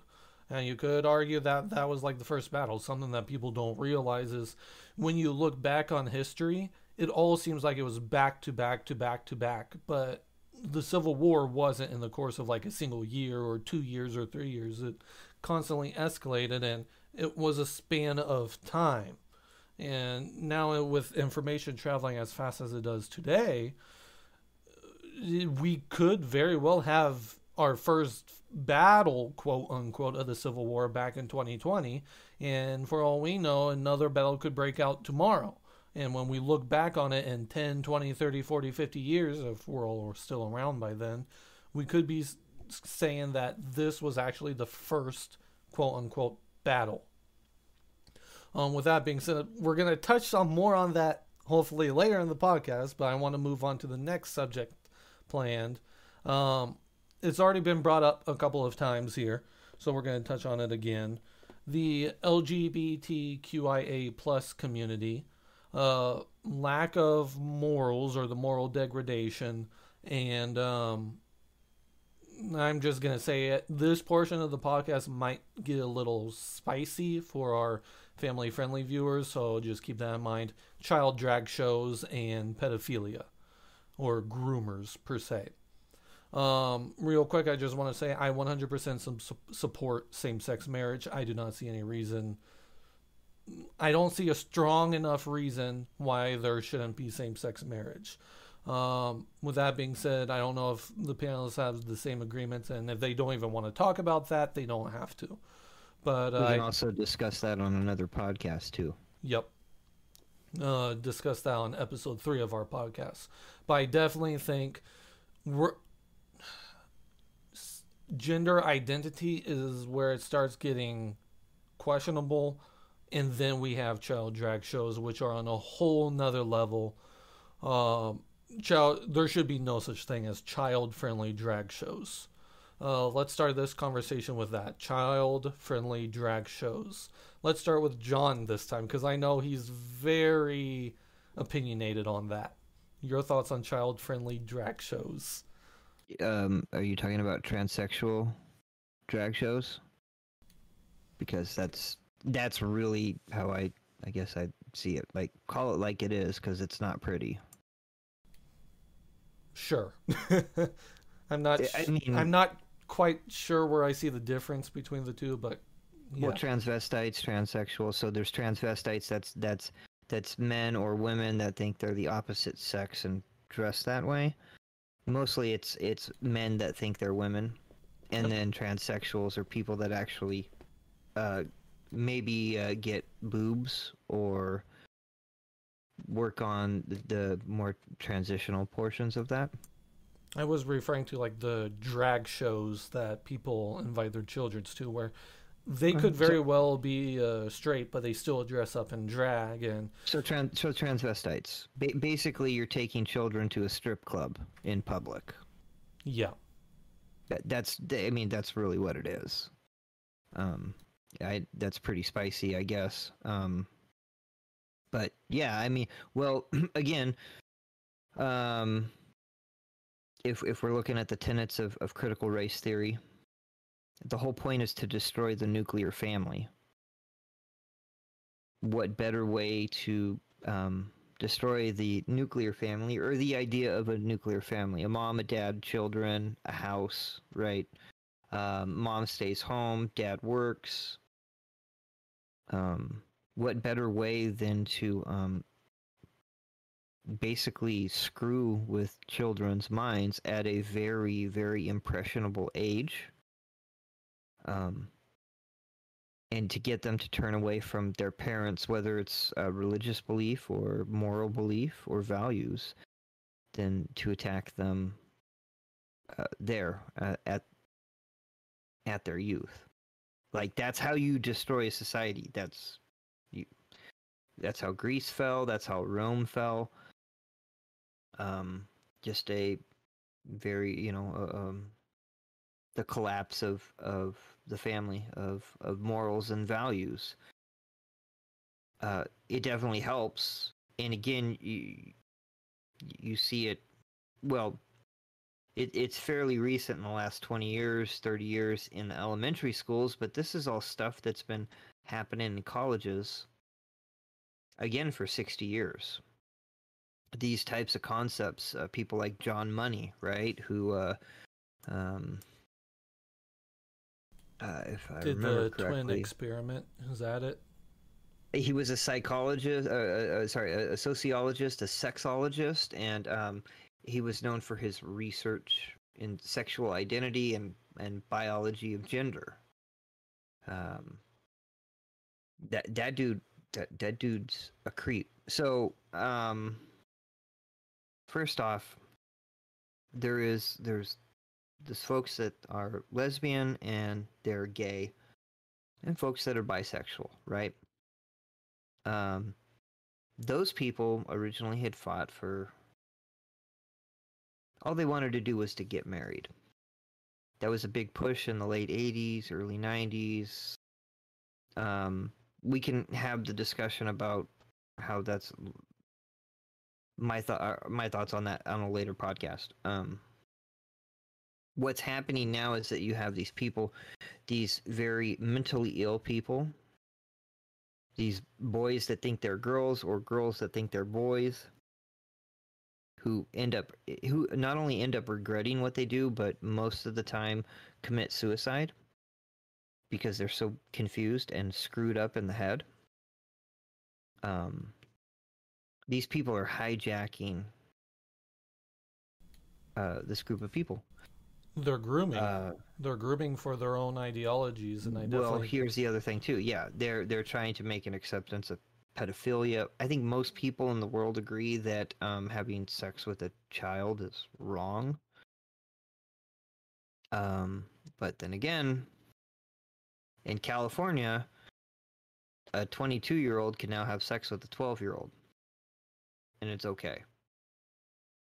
State law says it's okay. and there's going to be a huge swath of people that are not okay with that. And I think in general, it's just another aspect that's pushing us towards more division, if that makes sense. and that's and that's true but not enough regular people. And again this uh, comes down with just being pe- people being lazy. Most people don't don't care. They have other like considering at the time that we're recording this, inflation's at well, the government tells us 10%, so inflation's probably somewhere between 20 and 25%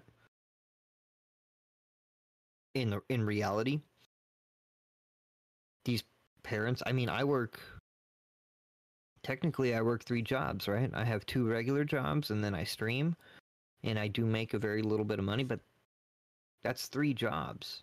And then I do the podcast and then uh, locally in my community I make commercials for local businesses. So what? I got five jobs. And I have two kids, and then I have a wife who works. All just to make sure that we have enough money to give our children food, have a roof over our head, and stuff like that. They're making it so it's impossible for everyday people to um be able to combat the garbage that their kids are learning in school when back in the day dad worked mom stayed home mom helped kids with homework. They you know there there was a unit there was a cycle um it's it's part of it. It definitely is but then you see i don't know. Yeah it, it's a huge subject and and i don't want to go any more than i have for, at the moment. That's all right. What about you, Charlie Brown? What are your thoughts? Do you think uh, the child drag shows, grooming, and whatnot leads more into that moral degradation and more of divisiveness? Absolutely. I don't think there should be like any sort of child friend kid friendly child drag shows. And honestly, uh the whole grooming thing, like I really hate what they're doing. Like I hate that they're doing that in the schools. And they are the reason why they're going after kids so young is because well that's that's how they create more people like that. And it is like I can't stand the and I'm not I'm not really big on the whole like online term minor attracted persons. Uh no, they're pedophiles. Call them for what they are. They are opportunists who are trying to get kids. And I am like I've I've I've had uh I've unfortunately had met people who are like that and I just I I can't. it's just I can't like that that's it's disgusting what they are doing and honestly like um like the reason like they start out pretty young and uh it's kind of ironic because like there are a lot of countries that if they want to successfully uh school these kids in this ideology they start out really young and the CCP does that with the Chinese ide with the C- Chinese Communist Party ideology. They basically look at the government as like their big brother or their parents or something. And so like if their parents do something wrong, they're more liable to report their parents to the government. Or if you want to go back even further, and I'm probably going to get flamed for this, uh, the Nazis actually did that with kids who were in the public school system. And so some people actually got sent to the labor camps because of uh, their own kids being indoctrinated into the ideology of Nazism. And it's just like I I'm not okay with it on any level whatsoever. Oh I have yeah. a very strong opinion. Would you say that you are okay with things like drag shows and same-sex marriage as long as it does not evolve involve children? I mean, as long as it doesn't involve children, you're not trying to push for that. Like, it's it's your decision. Like, I I don't agree with it, but it's your decision. You can you can go ahead and uh, do that wherever you want, so long as you're not involving children in it. If you're involving children in it, you are screwing that child up beyond beyond anything you can comprehend, and it is just. ugh. Sorry, it's just I get worked up because I've I've had experiences like that, and it's just. Ugh. That's all right. If we ever put you in a ask you a question that you're uncomfortable with talking about, just say so, and uh, we'll move on. So don't. It's not that big of a deal if you don't feel comfortable with it. So Yeah, no, no, it's okay. It's it's just it it needs the fact that it needs to be talked about because it's just like uh, it's like as sophomore John said. I'm pretty sure a lot of decent people out there would agree that it's not okay to have sex with a child, and that is like the fact that that needs to be discussed just really just highlights how far society has fallen in general. You know what I'm saying? Oh yeah, I can agree with that.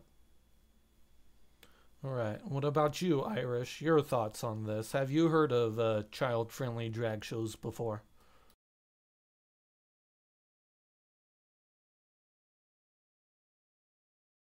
Uh, I'm gonna say no. I've not heard of this. This is actually the first time I'm hearing any of this crap. Oh boy, we're about to go down a rabbit hole for you. no, we're not. I, I've, I've I've listened enough. Now I'm gonna go with this one right here. Do I agree with the same-sex marriage?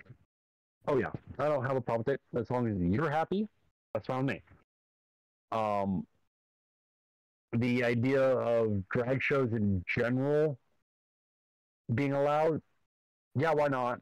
I don't, you know, you actually almost can't tell men from women when they get dressed up in their stuff. Um, I've actually seen pictures where you actually can't tell if it's a group of women or a group of guys. Um, the concept of bringing kids along into that, I I feel bad for the kids. I honestly think the parents should be thrown in jail for stupidity. And having a kid question their sexuality or not even sexuality their their you know their gender at that young of an age. That's just stupid. You know and then for them to find out and the only reason i find out as much as i know is because of john. Um but um to find out they're teaching this crap in schools is completely wrong overall.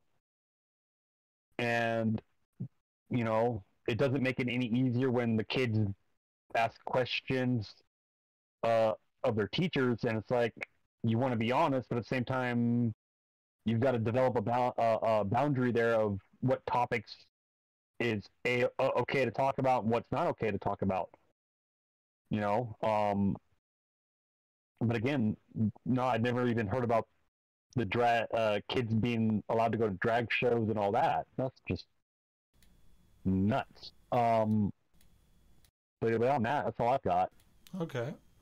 Um, one, I brought this topic up in particular for a couple reasons. One of them is because as of this recording, December 16th into December 17th, there's been videos floating around about a quote unquote kid friendly child drag show where a male dressed up as a female, but he had this cardboard box around his chest that was open on the side and had um lack of better words boobs. Like they weren't in bikinis. They weren't like covered up. They were literal boobs in a box. And children were there and they brought children onto stage talked with the children so on and so forth. And this is going to piss a lot of people off.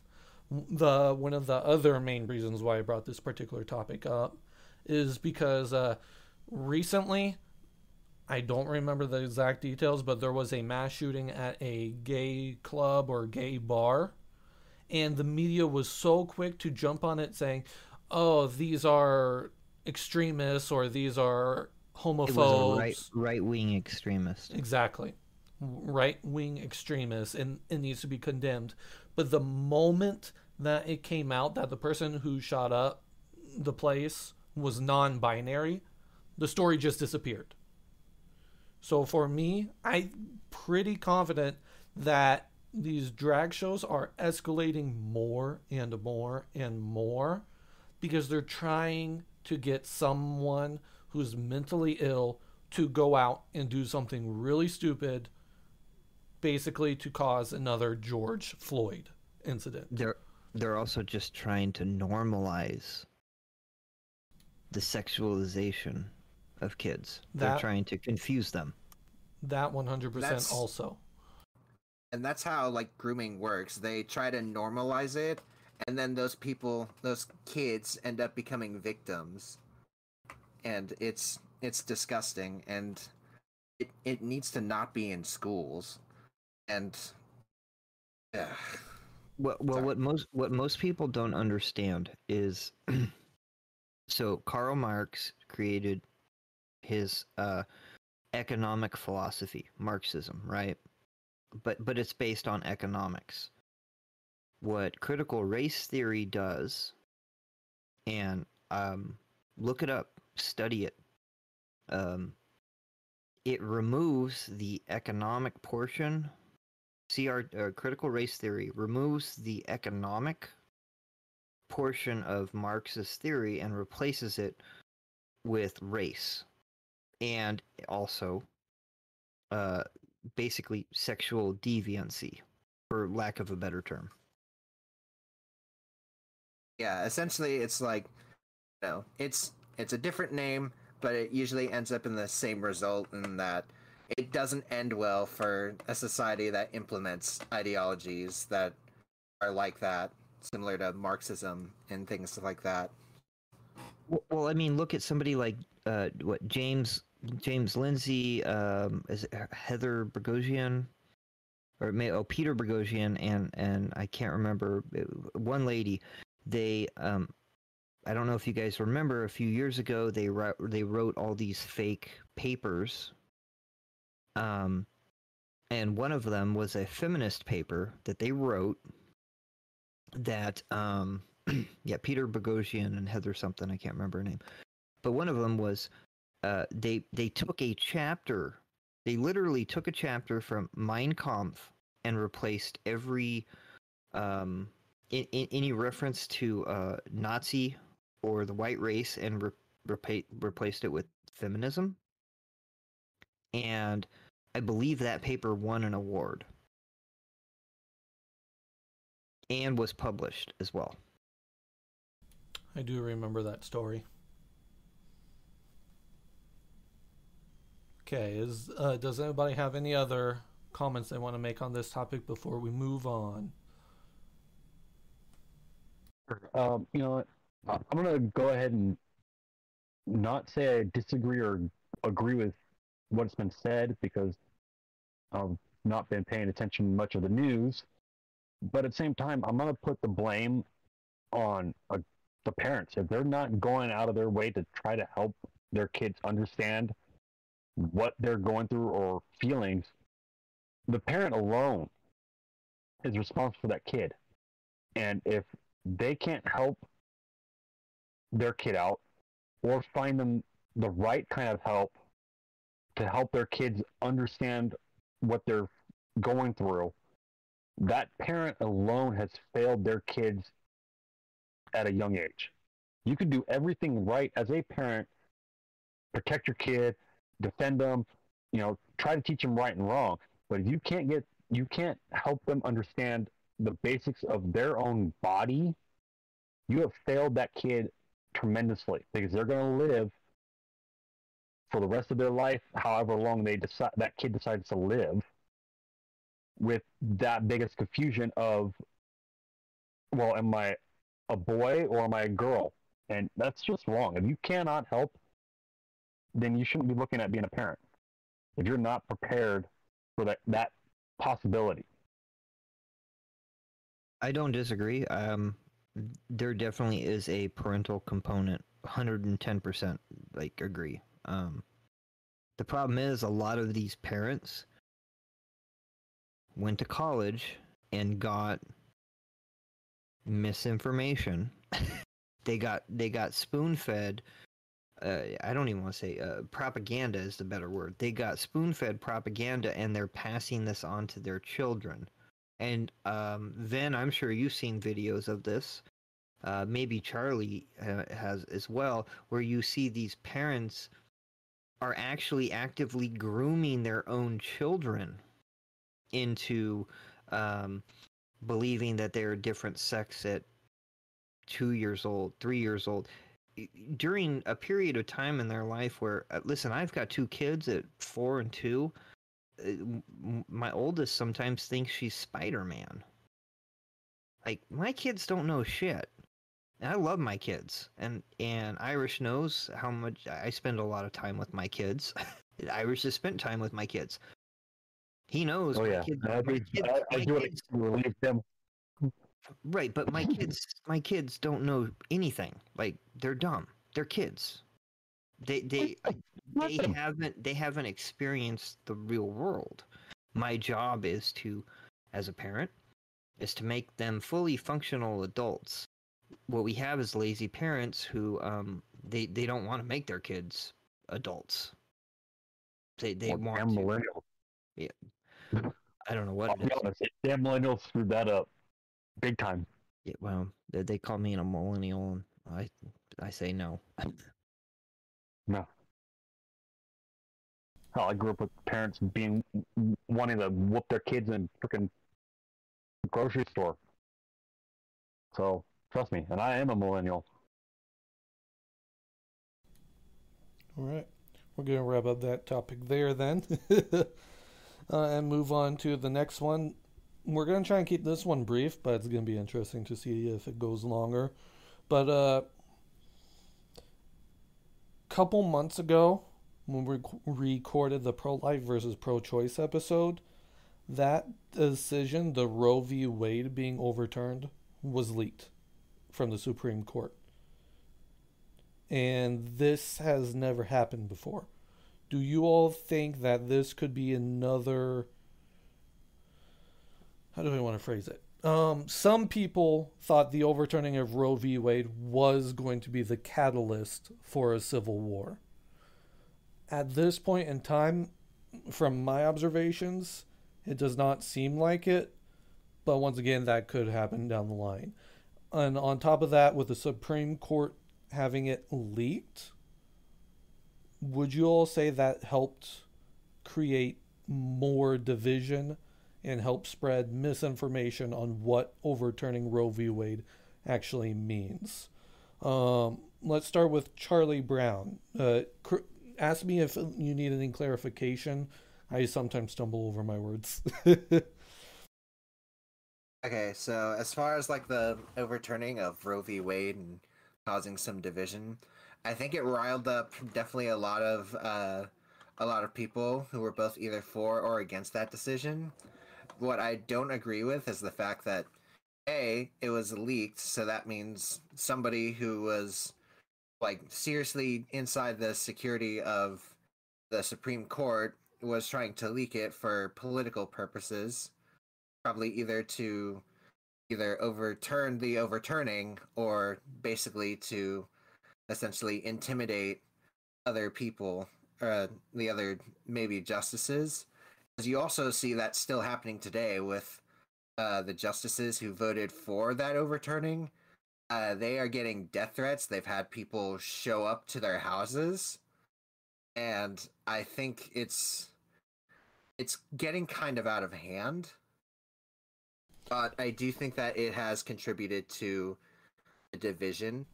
But it is kind of surprising that, you know, they always they're saying, you know, oh, it's gonna cause a civil war, but really the only thing it's causing is death threats behind the scenes.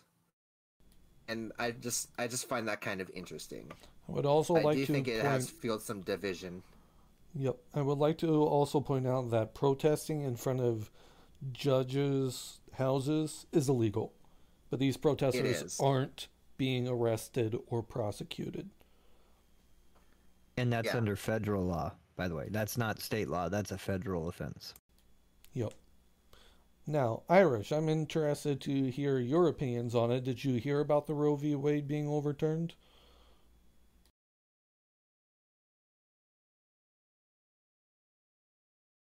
Okay, uh, I'm gonna be honest. I can't really speak on this one.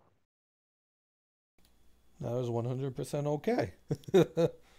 Well, it's not that I don't want to sit there and speak about it. It's I don't even know what Roe v. Wade was about. I mean, I have a general idea that it was what the government trying to tell women um, how their body or that they don't have their right to their body, and they were trying to get rid of abortion. Beyond that, I I don't know where it stands at right now.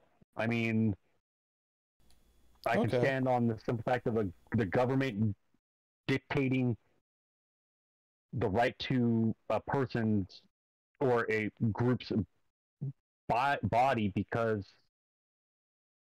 they think they know what's best. It's wrong, but beyond that, I don't know. Okay, so basically, uh, Roe v. Wade is about abortion, um, and a whole lot of schematics on like when you can abort and whatnot. The overturning of it does not ban abortion across the country.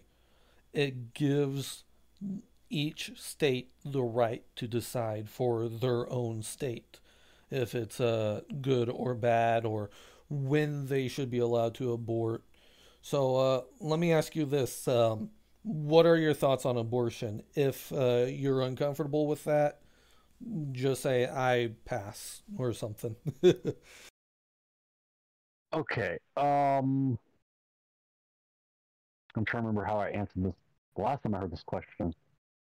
I don't have a quote unquote problem with it, you know, on the grounds of, you know, you're raped or, you know, your life as a mother to be is at risk. Um, one of the gray areas. Yeah, true. Well, I, Um, I, I, I'm just I know. clarifying because in, in Yeah. yeah, in Um, and the other way it could be, um, if the the child's life isn't going to, and you might pipe in on this one, but I wording is going to be gone right now. Um, it, the the the chance of the child living, um, and I guess a semi-normal life, um, isn't going to be isn't really going to be there. so like, um, um, I mean, like if you've got like a kid that's got like Parkinson's disease and you catch it, you yeah, like you a know, mental or a, physical. a, a life-threatening disease that you're going to be stuck taking care of that kid um for instead of you know them taking care of you when you get old you're looking at bearing that child at a young age um i, I that's kind of one of those gray areas because i guess parents some parents are willing to do it and some are not um, and um, but abortion on a because I always screwed up, um, and the condom broke, or I didn't take the pill, or I lost track of you know it. No, I'm sorry. You go through the whole term, and you discuss as two adults on what to do. You know, the option of putting the kid up for adoption is there. You know that, or you freaking man up and or fucking adult up and fucking take care of the kid. You know, doesn't mean it's got to be perfect. You know, house on the prairie kind of thing. You know, but you own up on your end of the, you know, end of the stick with the kid. Beyond that, I that's about where I stand on that. okay. that would be like most Americans' views on the subject. Yeah, I think a good portion of it, especially uh, in more conservative locations, people definitely view it like that. In some, uh, I'm debating on how deep I want to go into this topic. I think I'm gonna leave it there, though. if I you want to hear that- more on the uh, that particular topic, listen to our fourth episode of the podcast. John, you want to say something before I Well- move on? No, I was just gonna say I think it all just depends on how a person values when a life starts. Yep. Um, and to, and then to answer your question, um, so we all thought that Roe v. Wade that that the leak decision is bad. It's bad precedence on a governmental level. Um, as far as a population level, I think what we saw is that the country was divided, but not enough to spark any kind of George Floyd type of situation. And that's so no, I don't I don't believe the I don't believe the the final judgment was as big of a deal as we thought it could be. Yeah, and I think we definitely dodged the bullet. I think it could have very well could have been a catalyst for an actual physical civil war of some sort. But I definitely think it's a good idea that the federal government returned the decision to the states and allowed each state to decide on their own. And again, I think it was the minority, a small minority of people, probably even on both sides, that made the biggest deal about it. But I, I would say that uh, the left side of the political spectrum, a very small minority, made it a bigger deal. But because, again, of this, uh, the way that the media reports things, it made it bigger than what it actually ended up being. Yeah, and there was definitely a lot of misinformation like, oh, overturning of Roe v. Wade banned abortion all across the country when that didn't actually happen. It just returned the decision back to the states and it became a state by state issue. Uh, with that being said, we're going to move on to the next topic. Uh, episode 5, if you didn't catch what I was doing yet on the viewers. The guests don't know the order of the episodes yet, but the viewers, you probably do. I'm going through each episode one by one and how it applies to Civil War. Uh, guns and the Second Amendment. Um, I'm just going to say this our Second Amendment all across the country has been infringed. I'm actually surprised that that alone hasn't been a catalyst for a second civil war. I'm gonna, that's my stance on that particular part. I do not like our rights being infringed upon. Um, what are your thoughts on it, John? It's because we have that amendment that the government hasn't tried to run us over with tanks. Agreed. And that's really all I have to say about that.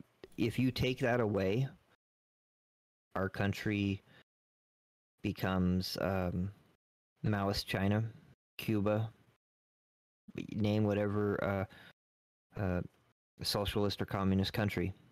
The second you take away the guns from the people, that's the first thing that Hitler did. We fall as a country. Do you think if they try progressing even further, would it be the catalyst for a second civil war? Yes, if you try to remove the Second Amendment, which is enshrined in our Constitution, um, that would be a catalyst. But but then again, that wouldn't be people versus people. That would be people versus the government. That's that's something different. That's true. But then there's also a good portion of people that want guns to be banned. So it could turn into like a three way in a sense. Well, Karl Marx even said, "Don't give up your guns." When when Karl Marx is telling people, "Don't give up your guns," that should tell you something. Very true. Uh, what about you, Irish?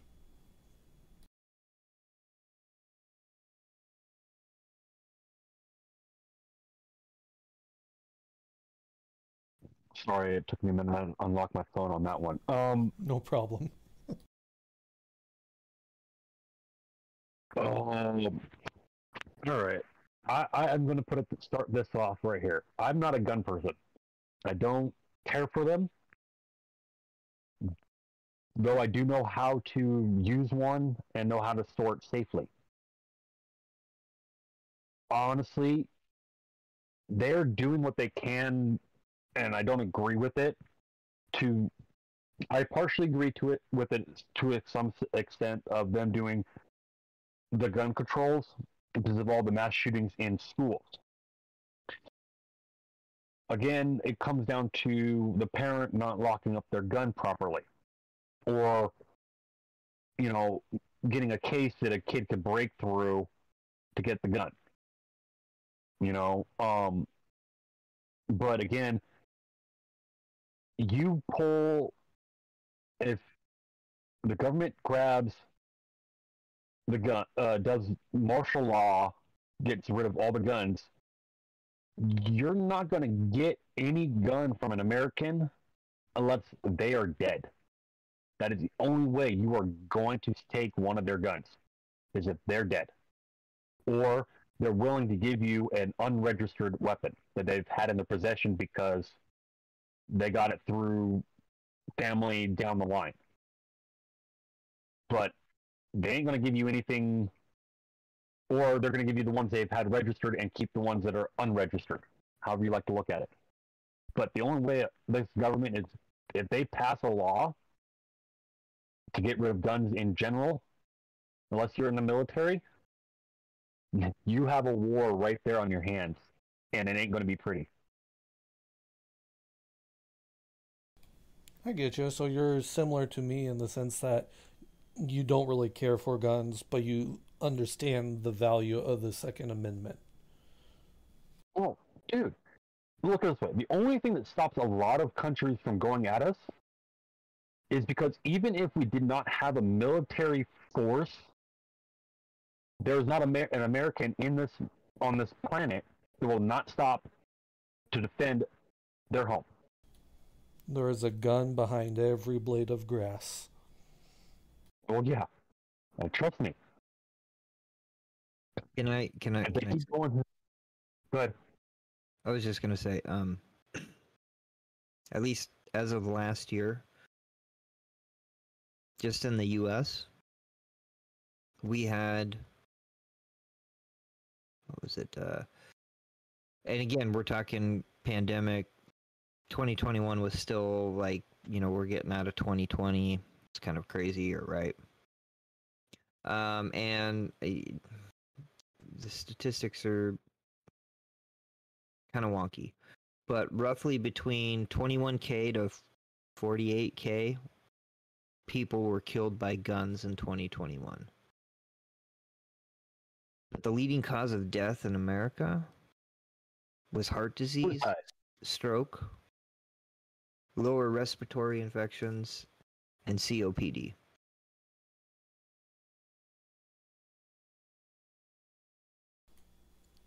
That definitely puts it into perspective. and and heart disease um accounted for and i'm just i'm look I, i'm literally looking up the cdc number right now six uh 696k deaths Over how long? Or is that just in the one year? in the one year Damn. so Make that with what you will, I guess. I, I mean it's it's important Hard to say. i mean I, I, more people die from medical malpractice than gun violence. Now we've also seen, by the way, we've also seen a giant number, a, a giant jump in gun violence um, from what 2020 to to now. There, there's been that big push to uh, defund the police, but not the feds. Um, Oh. so you know, there, there's obviously it changes every year because there's lots of there's lots of different things going on. um, but gun deaths are not generally in the top percentage of um, they're not the leading cause of deaths. And by the way, for what it's worth, too, pistols, handguns, kill more people than assault rifles, quote unquote assault rifles. By the way, All Oh. Yeah, that makes some sense. That as a kickback, you're losing aim. 'Cause You're not sitting there doing short bursts or doing full auto. well, no, it's just easier to conceal a pistol than it is a rifle. The bigger backpack. You can't put a rifle in a backpack, but you can put a handgun in your pocket. Yeah. Makes sense. What are your thoughts on the subject, uh, Charlie Brown? I would say that an armed population is a not so very easily invaded population, whether it be uh, whether by that invasion come from their own government or from a different government, or even just from you know just on an individual basis, because the Second Amendment is meant to protect you from the government. It's not meant to allow you to go after the government. It's it's meant for self defense really. Defending yourself from people who would do you harm. And if you also kind of noticed and we can tie covid back into this uh what what was it about 10 or 15 years ago? Uh australia used to have guns but then they got rid of their guns. And when covid happened they were unable to essentially do anything. And they even tried to control how much exercise you could uh, have you could do in your own house. And they're still they're still uh, going through some very oppressive lockdowns and i would say that if you want a free society the best chance for that to stay free is to arm your population you know what i'm saying Oh, good Yep. points, Charlie. Very good points. Alrighty. and as that- for like you know as for like the school shootings like you know like like obviously the school shootings happen regardless of whether or not they have that gun free uh like gun free sign up on the doors. Like they're not going to care. So the best thing you can do is to allow the teachers and possibly some students if they can prove they can they are able to um they understand what it is it means to hold a gun uh to be able to defend themselves from a possible active shooter you know what i'm saying Listen, in the '80s, my mom, when she went to high school, there was kids that had shotguns in the back of their trucks at school. oh yeah they also had gun clubs at school. exactly. yeah like stuff like that is like you know like it's it's important for kids to learn how to defend themselves and to learn the importance of what it means to like wield a gun and the importance of the second amendment An Well, armed, and- and- ar- Oh, an go- armed society is a polite society. There's that. T- yeah, agreed, agreed. And I think too, people that know and understand how guns work and have guns, they don't want to use them. Yeah. Because they understand that a gun is a deadly weapon and that if they use it, they use it because they are not given any other choice. Right. Me as a gun-loving American, because first off, it's my right. Second off, guns are cool, regardless of whether you know people like them or not. Um, I respect them. I don't want. I do not ever want to use my gun, except for going out to the range and having fun. I don't. I don't want. I don't want to shoot anybody. That is not my desire. I have no desire to do that. And 99% uh well actually i would say 100% of law abiding gun owners feel the same way the only people that want to use the the only people that want to use guns to shoot people are bad people who don't follow the law anyways And you know, you're talking with this whole way the everything's going.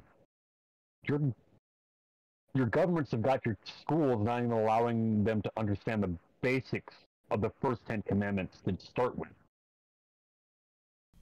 You know, they're trying to train our kids to not have a basic understanding of their rights as a human being in the U.S. Right, but you're And- also talking about a morality issue. If you're talking about the Ten Commandments, you're talking about morals and values. Well, you you, you know what I mean. Are you talking Um, about commandments or the amendments? Good The Bill of Rights. Okay, so the government Okay. one. So, so, The, uh, so not from the a religious point of view. The amendments. Oh, thank you. Yeah, they're not teaching standard civics to anybody. And I would also yeah. like to point out, Irish, that was an amazing segue into the next topic, episode uh, Heyo. Six, I believe, Heyo. schools and education. So good job, and you didn't even know that was where we're headed. You know what? The funny part is I haven't watched one of your podcasts yet. Internet. Now I need to. I know. But yeah, all right. In that case, uh, schools and Civil War.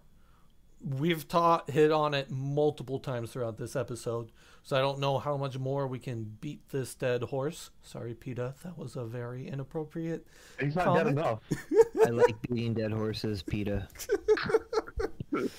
But We yeah, can kill, we can kill this horse another time. Eat a cow patty, PETA. but yeah, in the concept of Civil War, I definitely think um, schools from elementary to middle to high to secondary in the form of colleges and universities they're not teaching the students well enough. They're not helping the students learn. And because of that the students feel like this is all my opinion the students feel like they were wronged because they spent so much time in these education systems and they don't come out with proper skills for the society, in which case they misplace their anger and rage into organizations like Antifa, Black Lives Matter, and John Brown Club, John Brown Gun Club.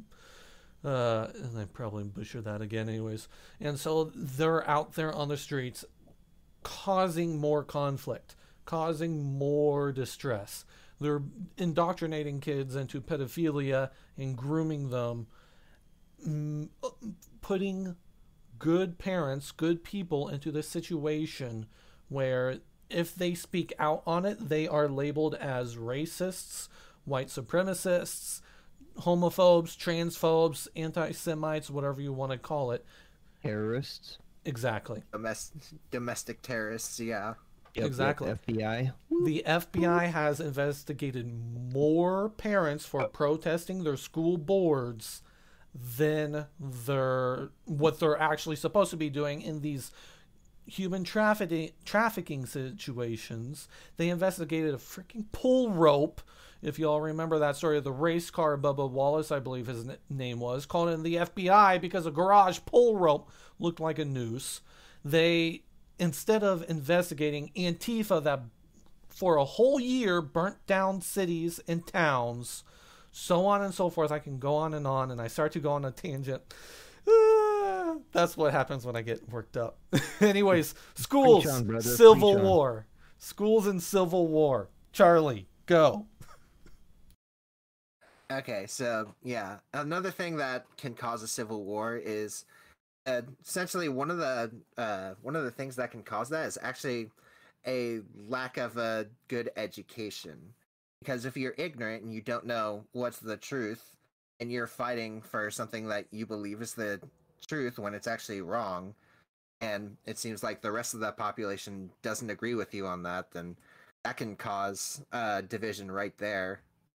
And essentially we need to stop teaching ideology and we need to teach you know logical thinking and we need to teach uh, what the constitution is because a lot of people don't really know their rights and that needs to change if we want to keep our uh, keep our country because our country was built on the constitution and those rights if you don't know those rights then the the politicians and Antifa and all of them, they're going to keep breaking law after law until you start learning how your rights work and how to hold them accountable. I can 100% agree with that. All right. Uh, unless if you have anything else you want to add on to that, Charlie, uh, Irish. We gotta wait for Irish to unlock his phone again. Pretty much about there, John. Oh, so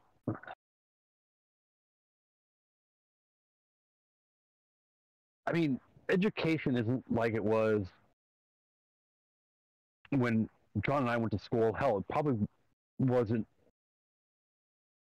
when you guys were going. It was is just starting to get bad. Education sucked when I went to school, just so you know. I don't know. It, education for me was okay. I mean, I had teachers that actually cared enough to like, you know, teach you what the curriculum was. You know, you went to home, you went to frickin' economics, you learned about the economics. You went, you went to American history, you learned about American history. You went to English, you learned English. You weren't learning the extra crap that was thrown in there, depending again, depending on where you're at. Um, but again, I also had a parent who gave a shit, who would sit there at one, two in the morning and make sure my homework was done because I didn't want to do it.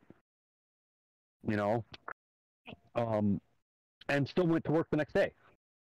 I firmly believe, yes, it is a possibility that it's a civil war could happen, but it's going to be a civil. If that civil war happens because of the schools not teaching our kids right, it's going to be the parents versus the teachers on that level because, again, we're paying for our kids' education. Why would I want to throw money away to an organization that's not doing the basic job?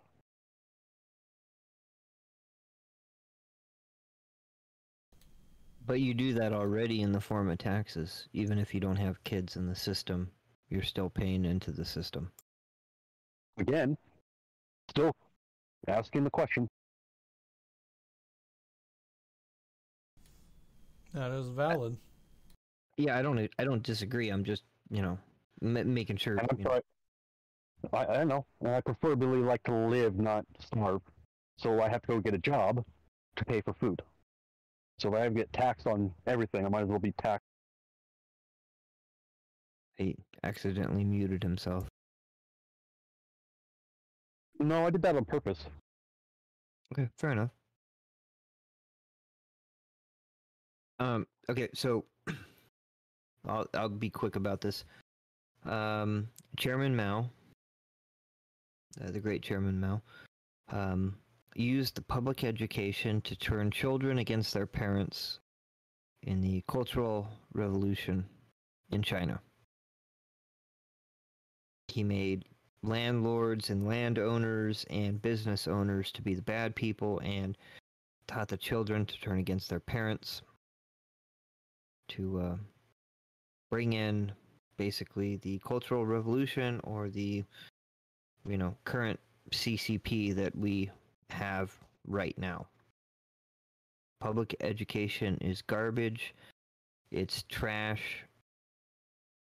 Uh, they need to return to a form of uh, uh, traditional education where you study the classics, you learn civics, um, you learn stuff like speech and debate. Sure, you can do some PE as well because physical fitness, correct physical fitness, not Dr. Fauci science, but actual science um, in that regard. Um, that's that's the most important. Otherwise, get your kids out of public school, get your kids out of 90% of uh, private schools or um, any type of government subsidized schooling. Colleges, Homeschool. universities. Yep, they're all garbage. The only college I can um, recommend is Hillsdale, and it's a classical education. That's about the only college that I know of that is worth a damn. Otherwise, yeah, homeschool. Or if you have a school in your area that does a more traditional um, school, and you can go back and listen to the podcast. I talked about it extensively. That's where you want to be. Otherwise, uh, parents should have the right to choose where their tax money goes when it comes to schooling. Oh yeah, and I definitely think uh, the school situation is adding. It's like a gradual drip, drip, drip to the fire that is the potential second civil war. It's only going to continue dripping unless we fix the faucet that it's dripping from. Uh, with that being said, we're going to move on to online censorship. This is actually the one that I'm most excited for when going back through all the previous episodes because uh, we mentioned it earlier. Twitter files number six has came out. Something. What was the number, John, of how many uh, federal agents turned out to be infiltrating Twitter? Well, no, it was eight, it was eighty FBI agents, and I haven't gone through Matt Taibbi's entire um, uh, thread.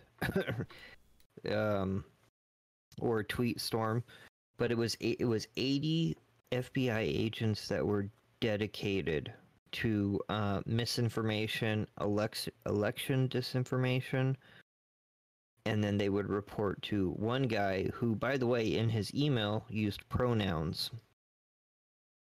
It, for what it's worth, he, him, his uh, pronouns in in in his email signature.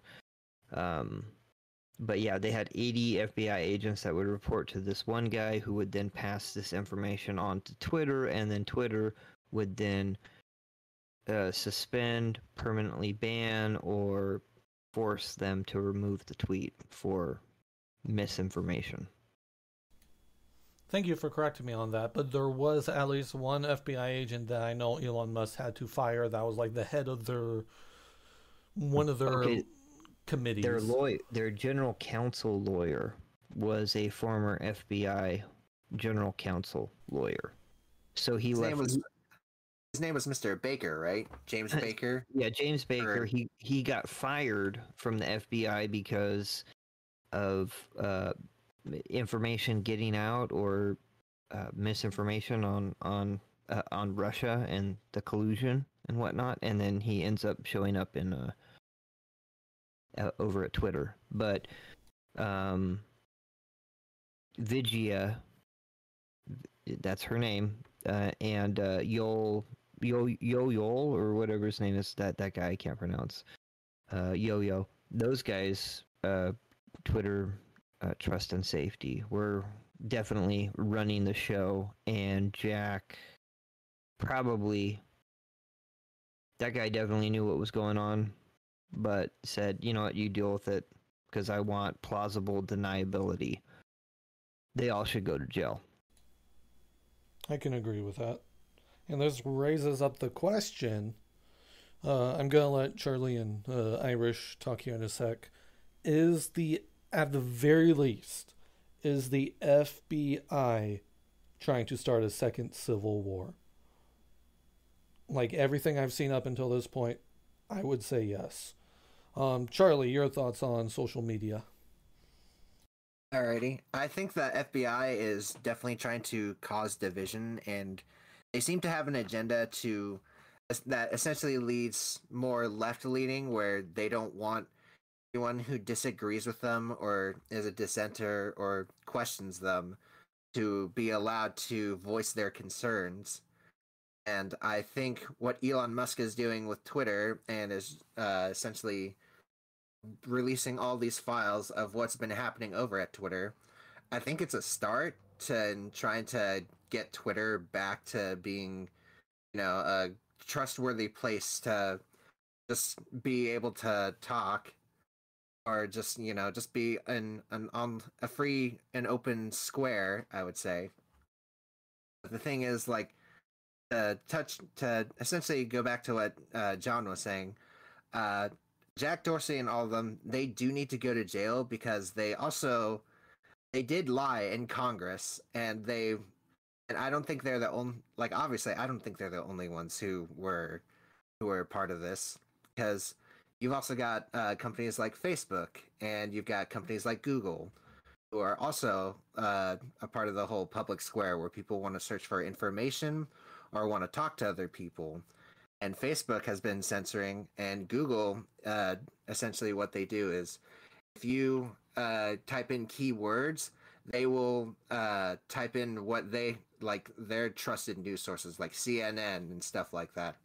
They won't let you uh, look up anything underneath like beyond those unless it's uh unless you really dig deep. The thing is like nobody really wants to like uh, dig deep because how many times do you uh, turn the couple of pages when you look up Google results, you know? You, normally people click on the first thing and I'm guilty of that too. Like I've clicked on the first thing I see when I look up anything on my on the internet. It's it's like they need to they need to be investigated. They need to go to jail for censorship. And yeah, that's that's kind of my take on it.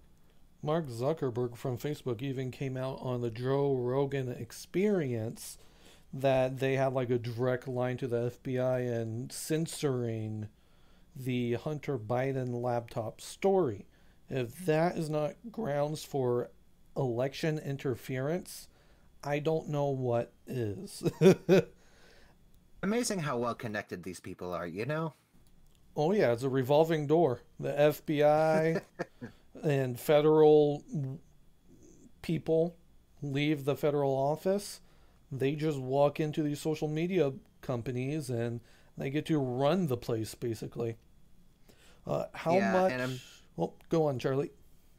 And I'm fairly sure. Uh, uh, correct me if I'm wrong. If anyone else knows, I'm fairly sure sure a uh, a relative of Fauci's was also on that board of misinformation over at Twitter, and was uh, censoring uh, COVID misinformation, quote unquote.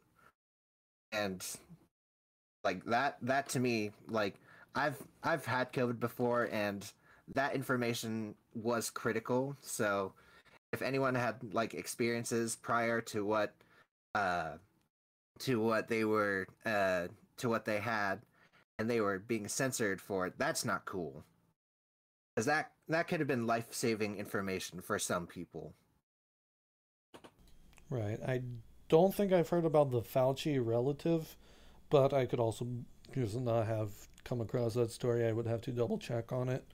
But yeah, it would not surprise me in that case. Um, what are your feel thoughts? free to correct Oh yeah. feel yeah, free to correct me if i'm wrong of course. like anyone like just anyone in general really Yeah, that's what this podcast is for, is so we can have these conversations and figure something out. hopefully, maybe. Hopefully, it's not just oh, we're all doomed to a civil war. Uh, what are your thoughts, Irish? How much have you heard about all of this? Because I know you're very hands off on social media. Do you think it's okay for government agents who like retire or get fired from the government to work in these social media platforms, actively censoring information?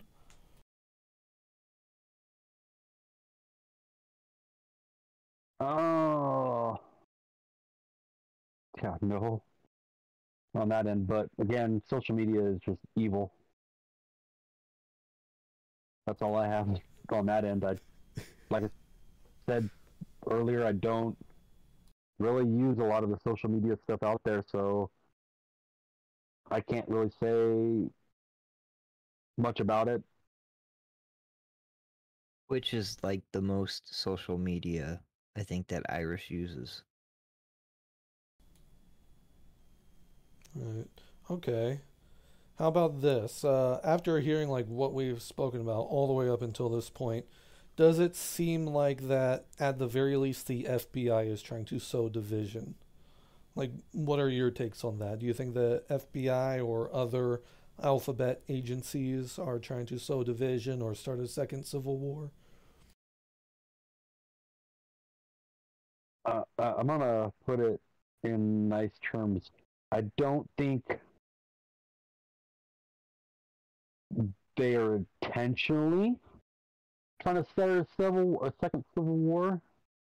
I just think that what they're doing is pissing people off because they're getting information what they think is correct information from a somewhat reliable resource or uh, taking away somebody's area to vent their opinion and that's taken away from somebody's freedom of speech so it's not right to do that that is the best i can go with Okay, that's fine. That's fine. In that case, uh, John, do you have any comments on it? Uh, do I think the FBI is purposefully starting a civil war? No. I do not. I, I do not think that the FBI is because um, those orders come from higher up. Do I think it's the big guy? Absolutely not. That guy can't even probably wipe his own ass. Um, I think a huge chunk of the censorship actually started uh, at the end of the Obama administration and ramped up during the Trump administration. Um, you kind of have to ask yourself what was uh, uh, Mike Mike Pompeo, who was uh, uh, the highest lawyer in America, what he was okay with these government agencies that he was overseeing, by the way, um, what he was telling them. Um, so I think it's a mix of uh, bureaucrats. I think it's a mix of these people that just sit there, uh, the swamp, you could say, um, that just have their political ideals and views. But you've seen a uh, recently. We've seen a wave of FBI agents going to places like Project Veritas and whistleblowing and going, listen, they're having us look for white supremacists where there are no white supremacists. Um, one FBI agent said he was taking off sex uh, sex trafficking crimes to focus on domestic terrorism and trying to find domestic terrorism. Um, these orders are coming from some somewhere else, and it's definitely not Biden. And uh, I'm I it wasn't Trump.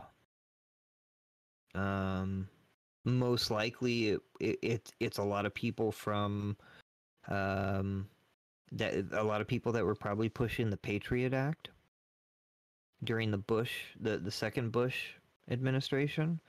Um and a lot of people from the Obama administration and probably a lot from um, the Trump administration. And then that's just moved on over to uh, the Biden administration, where you have a whole bunch of millennials who are running the show. Um, and they hate dissenting views because their ideas don't stand um, stand up. It's all about controlling. Uh, it's essentially like controlling your thoughts and what you're allowed to think. Otherwise, it's considered like a thought crime. You know what Well, I'm saying? No, I know what you're saying, and and again, these are all. This all goes back to education, and what. What Mao had ch- these children in these public schools learn. I mean, you're talking about children who went to school. Their their parents were fathers, or, or, or I'm sorry, farmers, right? And they were taught that that they were bad, um, or that they were landowners, like again in the public education you're turning the children against their parents uh, in mao's case it was it, it was an economic form of um, uh, that, that that he was pushing a marxist view right whereas now it's a crt critical race theory where it's a um, a race-based point of view uh, but but again i think these orders are coming from uh, somebody else because uh, it's clear Biden isn't running the show. He's he doesn't have the cognitive ability to run a country. It's bureaucrats, it's other people that are that are pushing this. The way you made it sound, it almost sounds like there's a civil war happening in the FBI and these uh, government agencies. Well, well yeah, wouldn't there, there, there is. It's the same thing in the military, and if um, I can almost guarantee you, uh, uh, Seamus or uh, one of the other guests that we we tried to book for tonight that it just didn't happen. Uh, Chris deferred. Um, they would they would have told you the same thing, that the same thing's happening happening in the military. I mean, uh, my my buddy Chris deferred. Um, he's in the Navy. They were forcing him and other sailors to read uh, Ibram X. Kendi and Robin DiAngelo. Uh, these are, you know, they're books that, you know, are are clearly racist books about hating white people, white culture, European culture, whatever you want to say. Like, uh, it, it's it's changing the framing again. It's a Marx it's a Marxist argument, but you take out the economics because capitalism works, and you replace that with race, and you start a race war. I get you. Yeah, and that's something that people might overlook if they don't uh, hear about it or have members in the military that the military itself is being divided. It's being destroyed. Oh, yeah.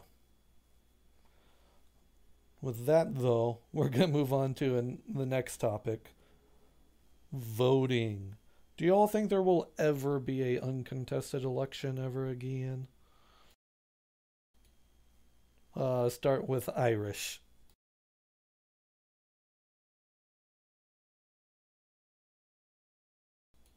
Boop, bop, boop, bop, boop, boop, bop. Okay, so when did we ever have an uncontested election? That is a va- valid question. 2004, 2008, 2012.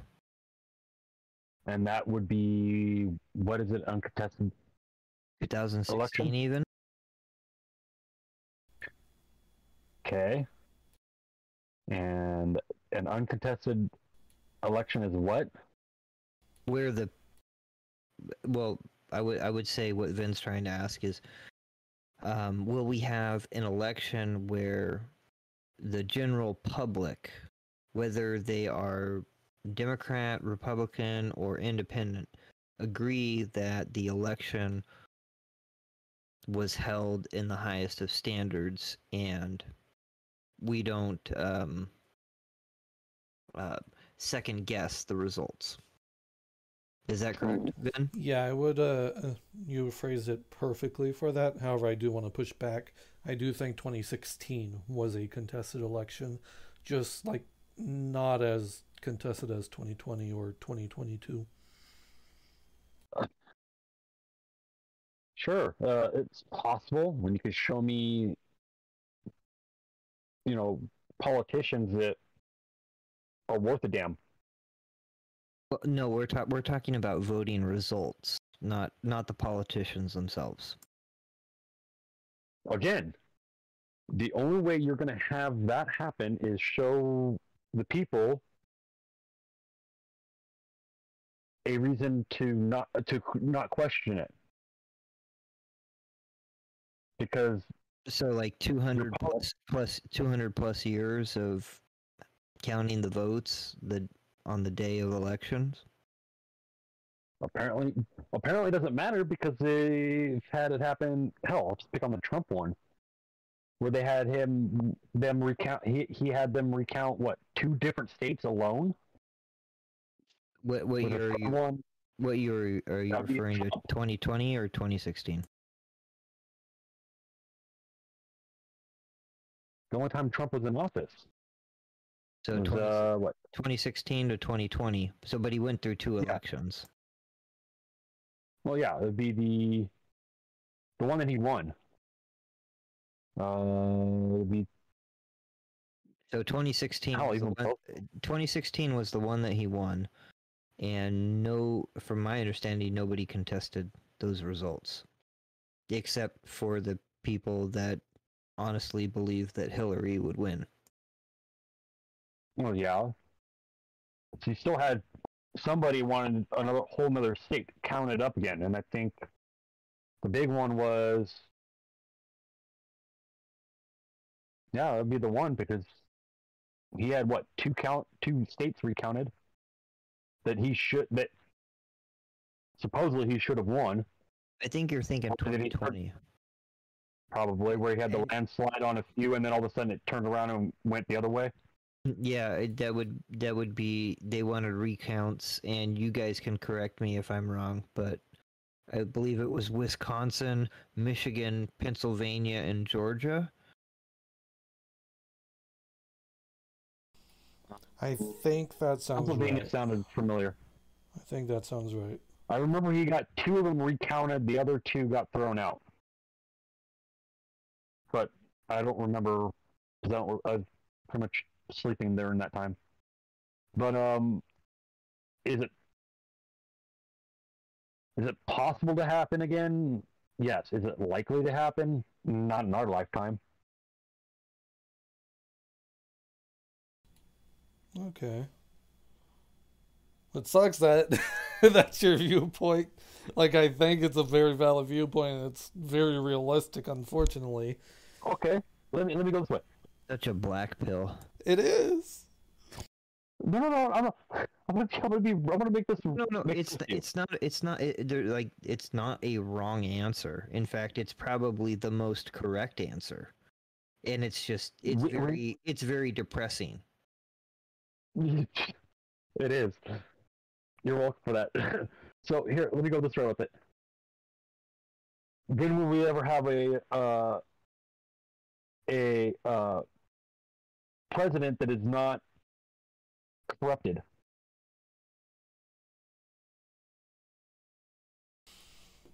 That's a tricky part because uh, everybody, and I'll use my personal opinion, everybody has a different definition of what's corruption. Like, for me, I don't think Trump was politically corrupt. You could make the argument to me that he could be like financially corrupt, but I don't think he was politically corrupt. Again, I think he surrounded himself with bad people. Now, if you look at Biden, he's politically corrupt. well, yeah, he's been in And morally corrupt. forever. Yep. So I think it's possible that we do get politicians that are not actually politicians that may be able to change things. But then again, you would have to have that person be strong enough against a politician that has made a career out of being a politician. Exactly. And I would argue that It's like Trump almost taking sophomore John versus Trump, or sorry, let me rephrase that versus Biden. I would win. John would win. Biden is not a good example right now. Um, Barack Obama. It'd like, Let's, let's just say would- Barack Obama. I'm sorry, I was going with the guy that had the, the least chance of getting back in office right now. Again, somebody who's a career politician ver- versus Joe Schmo, who's got no understanding of politics. Guarantee you, you, You, you you choose gotta the guy have, that knows politics. you gotta have at least some understanding of, of civics and how the country was formed. Maybe not Again, politics, but Career- but but that- but, that's but, at least understanding. school to teach you something. Yeah, we don't have schools that do that very much. Yeah. But yeah, I actually have to agree with you, Irish. I don't think there's going to be a uncontested election again in the near future, be it presidential or midterms. I think at this point in time, the trust in our election system has been eroded so much so quickly. People cannot trust it anymore. With COVID, we have uh, mail-in ballots. People don't trust it and I'm actually surprised that there wasn't more protests or riots when it came out that Trump lost in 2020. Which I'm actually really glad because I think all of protesting and rioting would have only made things worse, as evidenced by January 6th. However, that is a rabbit hole we can go down some other time. Well, but but what kind of protesting? Because legally peaceful protesting, non-violent protesting is not a bad thing. Agreed. I was referring to something similar to 2020 Antifa riots. Or the the January 6th Fed riots. If you want to go there. Is that the one? Isn't that the one where when he lost, he uh, like the people rioted uh the White House? Yes, January 6th is when uh, people entered the White House illegally. Not the- the White House, the the House and the Senate chambers. Okay, might be Oh. House and And Senate they were- chambers. They were let in by the officers. Yes, and there's evidence to support the theory that there was a inside operation and it actually wasn't Trump supporters. But like I said, that's a whole rabbit hole we can go down in a future episode of the podcast. but yeah, Ray Epps. exactly. Look up Ray Epps. But yeah, um, Charlie, you've been quiet on this. We want your opinions. How dare you, Charlie? How dare you be quiet? Sorry, I'm just letting everyone voice their opinion. So, I think that if the election system is to be trusted again, first off, it's going to take a lot of work to restore any sort of uh, trust or honesty to the elections, because that trust has just been eroded to the point where uh, people no longer trust the outcome. And we can tie this back to the online censorship where they censored the Hunter Biden laptop story where a lot of people who didn't hear about that story until after the election uh, said that had they heard that they might they probably wouldn't have voted for Biden because that's that's corruption right there. The fact that the FBI is the one that covered it really says something. And uh, yeah, I think if we are going to trust in our election system, it's going to take a lot of a lot of work. Oh, yeah. Sorry, sorry mm-hmm. for the noise in the background. My No dogs are not being not not listening, and my sister is trying to trying to trying to get them to listen. But anyway, that's Laying my down the law. Laying down the mm-hmm. law. yeah, that's my take on it. I get you. I get you. And plus, uh, well, I would also like to point out it's not a whole countrywide issue. Like if you look at Florida, Florida I think did their elections perfectly. Um, but if you look at like Maricopa County, I believe John, what state is that? I'm That's blanking. Arizona. Okay, I thought so. I was Yeah, yeah, blanking on it. I knew it started with an a A, state. but I couldn't think of it. Alabama? Wait, Maricopa is. No, I'm, I'm kidding. It's Oh. Arizona. I was just playing with you. Okay. But yeah, like Maricopa County, which takes two, three, four weeks to count their votes. It's like, uh, for so long you're able to count votes in one night, and that's not helping the trust with uh, our voting system, and it's only going to further divide and further. What's the word I'm looking for? Cause unrest. Disenfranchise? yeah, that too. But yeah, it's gonna cause more and more conflicts when people don't trust the election system. You either don't want to vote, or there's gonna become people that get more radicalized and might do something stupid and actually cause a second civil war. With that being said, uh, John, did you did I give you a chance to speak on the subject? You haven't, Okay. but I'm going to say I want to reference the episode on voting that we did for a giant chunk of all my thoughts on this process. Sounds I good. will say, to get straight to the question, uh, no, I don't think, as currently stands, no, uh, no one, we, will not have another election where people don't question things. I believe there is a path forward, and that is if both independents and conservatives or Republicans adopt the same tactics as the left and far left use ballot harvesting, all those types of things.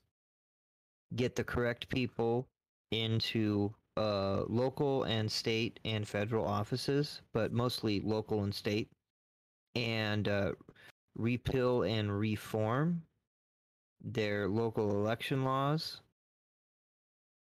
That is one way. And there's probably Democrats too that would like this to have the results, which, by the way, 250 plus years we've had the results that night. Um, with the exception of very, very, very close within, you know, hundreds and thousands of votes. You know, so recounts, right? Uh, we've had the results that night. That is the way to do it. That is the way that we can unblack pill people when it comes to voting results. Otherwise, we're totally screwed. I can agree with that. I can agree with that. uh, but with that being said, we've gone through every single one of the past episodes, and basically, if y'all didn't uh, pick up what I was well, putting, you, you, you, you broke up there really bad. uh, oh, that's not good. Well, basically, what I was saying was we've gone through all of the past episodes and how each episode was leading up to this episode being Civil War and how the division is getting so crazy out there. With that being said, what could do you all think could be the catalyst for a second Civil War? If we look back at the previous Civil War, it was a states' rights issue. And, uh, and then you also factor in other factors like um, slavery and whatnot. But for this upcoming Civil War, if there's going to be one, what would be the catalyst? We've talked about pro life versus pro choice being a catalyst. We've talked about maybe uh, the pedophilia and grooming being a catalyst. We've ta- uh, mentioned voting being a catalyst. What would be the catalyst to start an actual second Civil War? I actually want to hear John's opinions first on this. Let's go, John. Okay. Um. Well, to be fair, the original, the OG Civil War, was not just about slavery. It was also about the North, wi- the the North, the northern states withholding um, things from the South and from allowing the South to export things to the North, like cotton to the to the North to uh, produce clothes and stuff like that. So uh, again, it, the original Civil War was incredibly complicated. Slavery was not the it, it maybe it was the, the the straw that broke the camel's back, but there were a lot of things that led up to that Civil War. What do I think is going to lead to a current Civil War? Um, honestly, I think it'll be too late.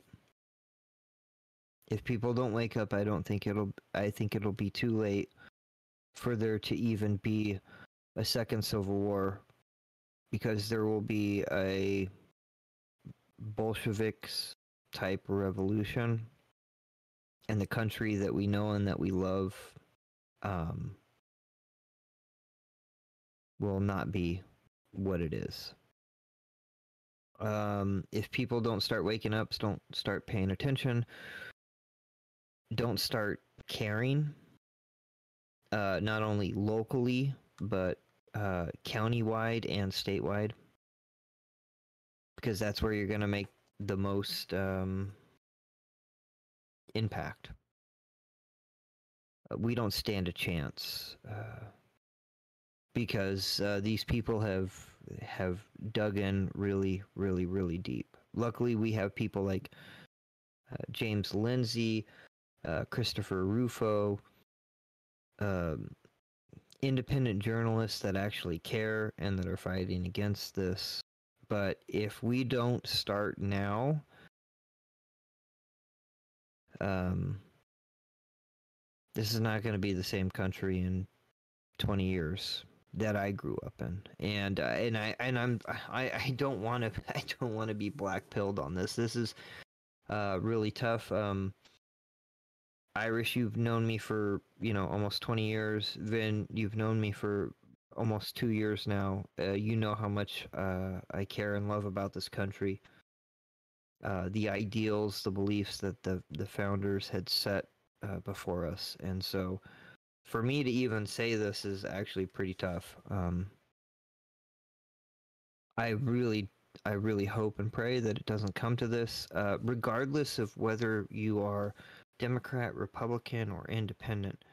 If you love freedom, if you love this country, um, even if you disagree, we have to fight for uh, we have to fight for the Bill of Rights. We have to fight for this Constitution, and um, we have to fight for the freedoms that we have. Otherwise, they're going to be gone. Um, and I just, I, I don't know what's going to set it off, but it, it, with the way the country's going, I the easy out is race. Um, as it seems like these people want to start a race war. Um, but but but in all honesty, the, minus uh, a state or states wanting to secede from the union, and the government attacking those states, that would be that would be my only other answer. And I wish I had more. I'm I really am sorry. Oh no, that was that was good in a bad way or bad in a good way or it was very depressing but i think it was needed to be said. Well it was probably not what everyone was expecting by the time we got to this question. Well you've did mention a couple of times already that we're in a fifth form of civil war. Fifth form We've had five civil wars in this country. No, no, no, no. What what I was talking about was was fifth fifth generational warfare. That's which, what I was uh, trying I, to I, say, but I stumbled over my words. and, and I probably should have kind of broken this down, but in essence, 5G warfare is um, conducted primarily through non military action. It's mostly uh, social engineering, misinformation, cyber attacks, using technology and artificial intelligence uh, to um, basically cause a, uh, a fissure in society. Uh, we saw a lot of this in the 20 year war in Iran and Iraq in, in those areas that they try to implement this. It, it's a different type of Cold War, essentially. Um, but you have you have your own government and you have the mainstream media and you have the entertainment industry all participating in this form of for lack of better words gaslighting I get you, and thank you for that clarification. All right, let's move on to Charlie Brown. Are you similar with John, or do you think there could actually be a catalyst for a physical civil war, or what are your thoughts in general? Well, I would say that we are kind of in the middle of the, as John put it, a 5G civil war where things are done non militarily but again, that could also be used to create a physical civil war as well, because oftentimes, uh, if you look back at like uh, the falls of like countries, uh, the tactics employed would be to either use fear or ignorance or any sort of emotional response, because the more emotional that you are, the less likely you are to think illogically in the heat of the moment. And as long as they can keep you in that state, that makes you easy to manipulate. And the only way we could get out of that is if everyone wakes up and realizes uh, who's manipulating uh, who's manipulating who and needs to needs to just needs to act on that we need to we do need to start caring if we are gonna keep this country because otherwise uh, like you know like it can it can go downhill very fast. Like we like we've never like we've we've been on we've had like this country for over 200 years and we if we want to keep it we do need to fight for it and we need to care I would like to clarify you mean metaphorically fight. You don't actually mean fight fight.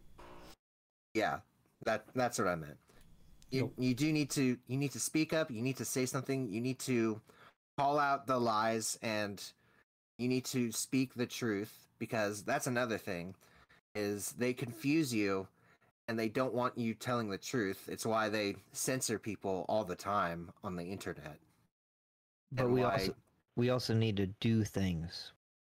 Yeah running we running need- locally, running in a county or state fashion too, Charlie. Like, I I think that's what you were kind of getting at too. Yeah, local local eh, local action will essentially have a bigger impact than a lot of people think, and that's kind of what we need to do. I can agree with that. I definitely can agree with that. Uh, with that being said, Irish undead. See what I did there? I rhymed. I'm trying to make this a little more uplifting. Har, Because har, this is a very. Boy, I really killed the mood. I really am sorry, everyone. You did, but it's true. Actually, I'm gonna kill it so much further, John. So don't worry. Re, re, re, re, re. I have a feeling that it. To touch on what John was talking about with the people needing to wake up, I don't think it's going to happen at all because I think so many people have given up. I think the COVID uh, crisis for the last two years took whatever fight anybody almost had or would have had if need be out of them. I, I don't think if anything it we if a civil war happened it'd be over relatively quick because nobody cares.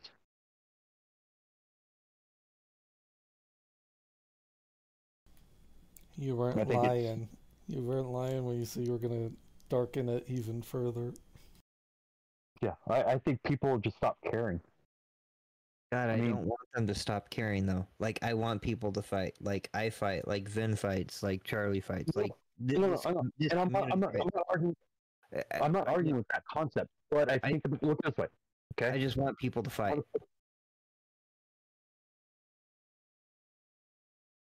you can lead a, ho- a horse to water. You can't make him fucking drink. I will force that motherfucker to drink. Family friendly podcast, everybody. There's at least two Sorry. F Sorry, I'm bombs. sorry. no problem. we need like a I mean- curse counter on the streamers I podcast just or something. I something. really want people to fight. I don't want to be ba- black pilled. I don't like that idea. We need Uh, a I'm swear arguing with that. jar. I'm not arguing with your concept of wanting people to fight. It's you can't force somebody to do what they don't want to do. You can't I know. force somebody to care. You can't I know. force somebody to drink. I mean, you you're gonna do what you're gonna do. I know. I know. But at the same time, I think it's the millennials are the last generation to actually give. Everything else after that, your your generation Y, your generation X, I think, or Z, whatever it is after the millennials, don't care. They're doing everything online. Okay, sophomore John and I, we can drive down to any place in town and get a job. and We not wanna- have to we wanna worry work. about. It's not even that. There's I've got freaking five uh freaking fast food places with big old signs as you drive through their drive-through saying hiring now. You know, we could probably anybody that's willing to work can walk into a place and get a job with no experience within reason. You know, depending on what you're looking at. You know, But they would. But they Um, would. Any anybody that wants to work can make better money than what you and I started out making when we first started working. Like, dude, I started out making more money than you did. dude, I Again, I was making fi- wants I was making five twenty five an hour on my first job. seven twenty-five when I started working. And where's a four-year difference between the two of us? Yeah, Yep. Yeah, exactly. Four and a half. This You know, country, so I mean- this country is worth fighting for. These ideals are worth fighting for. What the founders created is worth fighting for. But like I was saying, like we can't Where does it care? we can't make you care. But God, I, the gumption? I hope you care. Like, and again, this goes back to values. I think values, morals. It, it, Things that most parents are not teaching their kids or have given up on. Yeah, and and then prior to the recording of this episode, um, Michael Knowles was on the Tim Pool, uh, Tim uh, what Timcast IRL, and he brought up a good point that I 100% agree with. Um, during the Depression, there were men standing in line for bread and they were wearing three piece suits with a tie and a nice shirt, nice shoes, because they believed they were going to be successful um, people. They took pride in how they looked, they took pride in how they took care of their family, even though they were standing in a bread line during the depression. We need to uh, go back to those values, even if we disagree politically on how we we handle specific things. We got to care about our country. We got to care about our state, and we got to care about our cities. Sorry, Irish. I did. I didn't mean to steal from you. No, you're good. No, in that sense, you're just adding more into it. It's helping everything out, but at the same time, unless you want put people back into a depression like that, I highly doubt it's going to make a difference because you got people on making six figures doing nothing but sitting at a computer for two hours while your Joe Schmo is doing a nine to five job and barely bringing home a thousand dollars and Hey. sur- trying to survive off that. Hey, Vin, where's our six figures? We're almost four hours in. Actually, I'm uh, just, I'm just kidding. 30 minutes away. We have 30 minutes still. Charlie wants his paycheck. but yeah, essentially, like, you know, we can we can sit here and talk about the truth all we want, but until people internalize that and act on it, then it's it's not it's it might not happen. Like, you know, like it could happen if people internalize it, but until that happens, like I don't see it happening unless there are people out there who actually do care. Other than That's your it. older generation that are passing away, Pretty much. And, and so have a, the younger and- generation that's going to kill us. well, and have a pride and love for the country, for the founding. for for for Yeah, the you're- soldiers who fought for the freedoms that we have, the sacrifices that were made. Like, you're an American. You're an American citizen. If F you're, yeah. if you're, heck yeah. Like, be proud of that. Well, we should be, but, but they're teaching our kids not to be. They're teaching their Oh, kids teaching to. our kids not- they're teaching our kids not to be proud of being white. Well, no, they're they're teaching their kids not to be proud about anything. But um, going on that, unless Irish, eh, unless Irish, unless you, because I know you could talk about this. So, um, uh, but if there is anything else um, that you wanted to say, I'm I'm actually really interested to hear what Vin has to say because he's been asking a lot of questions, but he hasn't. I'm kind of curious on that one too. he hasn't been answering a lot of questions so let's let's uh let's go to Ven to uh answer this question and kind of tie it all together are you white pilled black pilled red pilled blue pilled are you clown pilled hmm Close us out, man. I'm about to start laughing really hard. And get sophomore control john myself. bringing the hard edge question Okay. So, while I'm no expert in it, but I do understand a little bit about something called the fourth turning, I believe it's called. And is- uh, every correct. everybody is saying that this fourth turning is going to happen by 2028. What does that mean?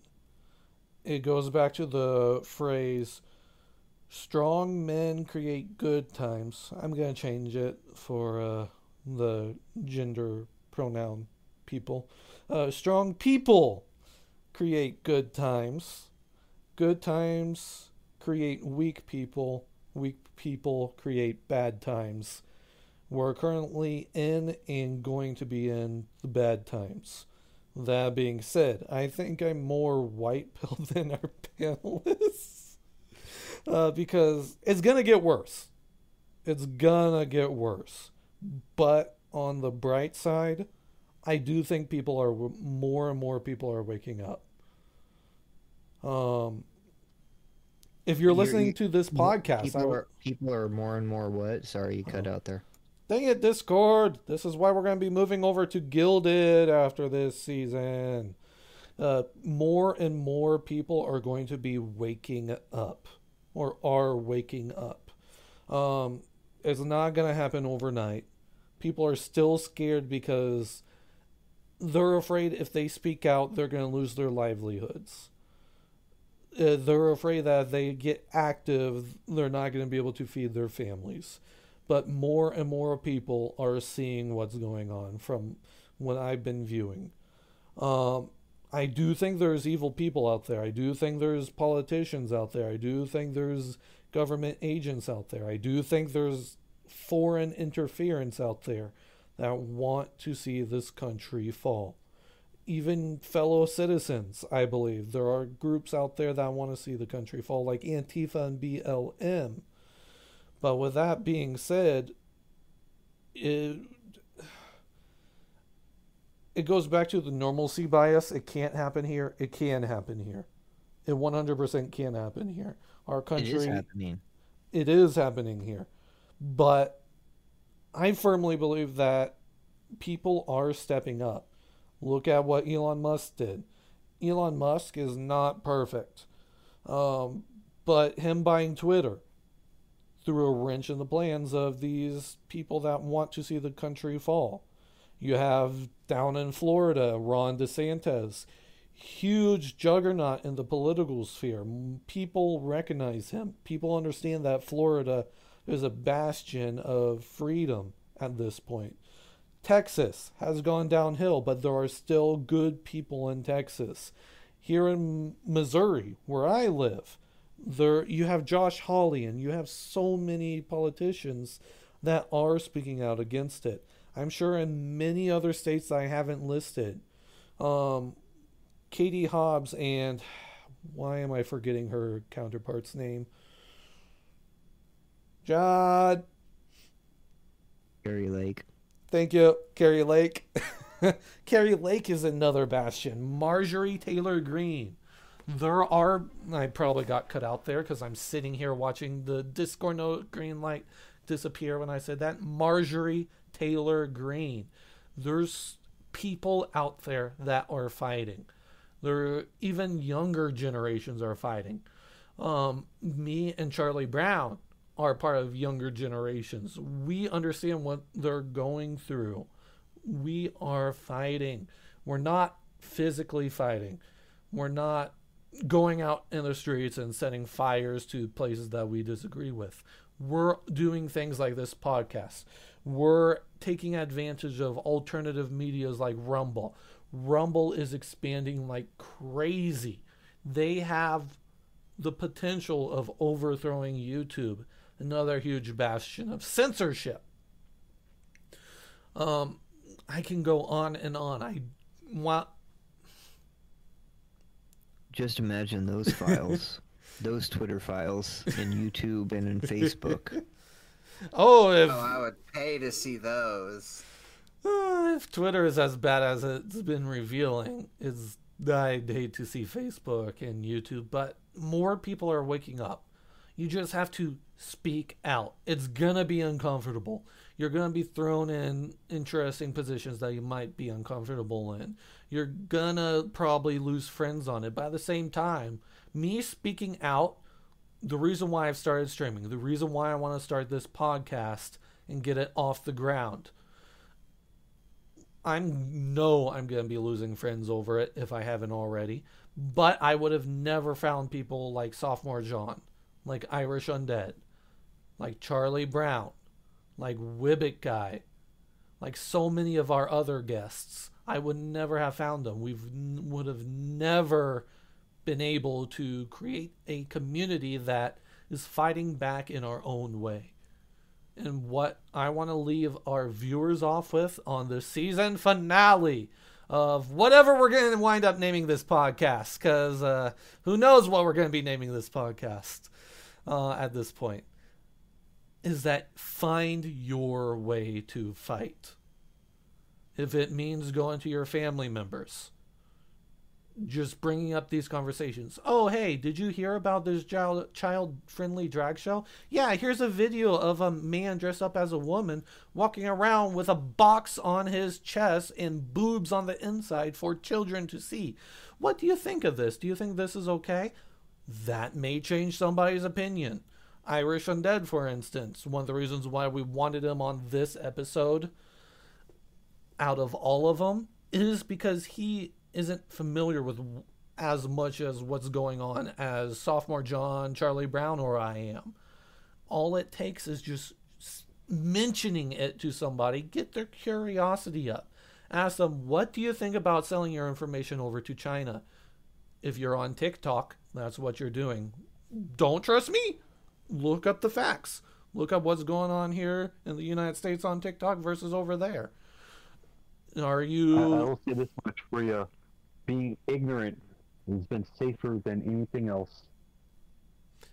Being ignorant is safe, but it's not gonna preserve the country. It's not gonna preserve freedom of speech.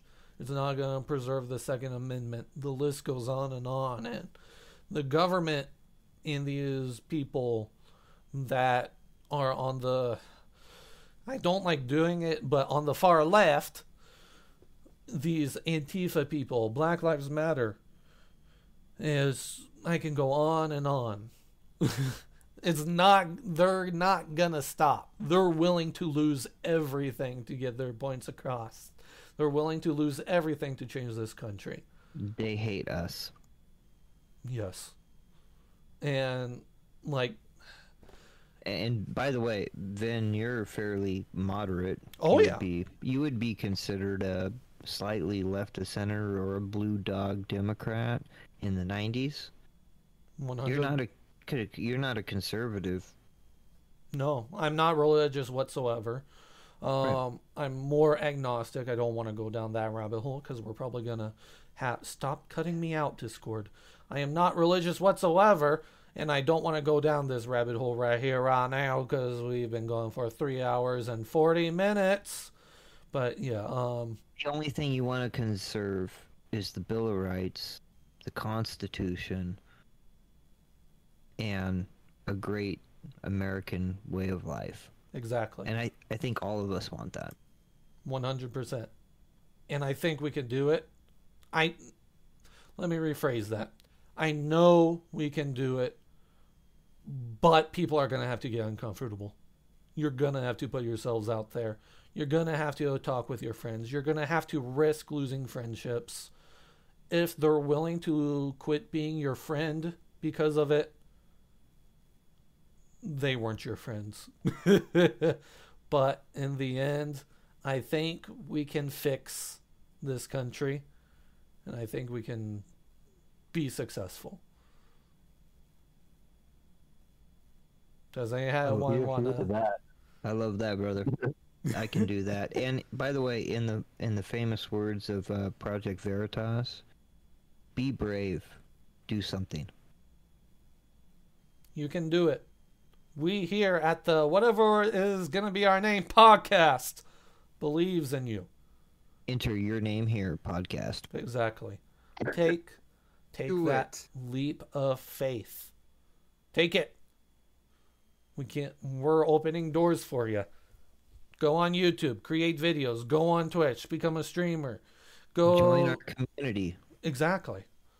Granted, that sounds bad, but Even if you disagree with us, but you want to have, and you doing it by wanna have conversation.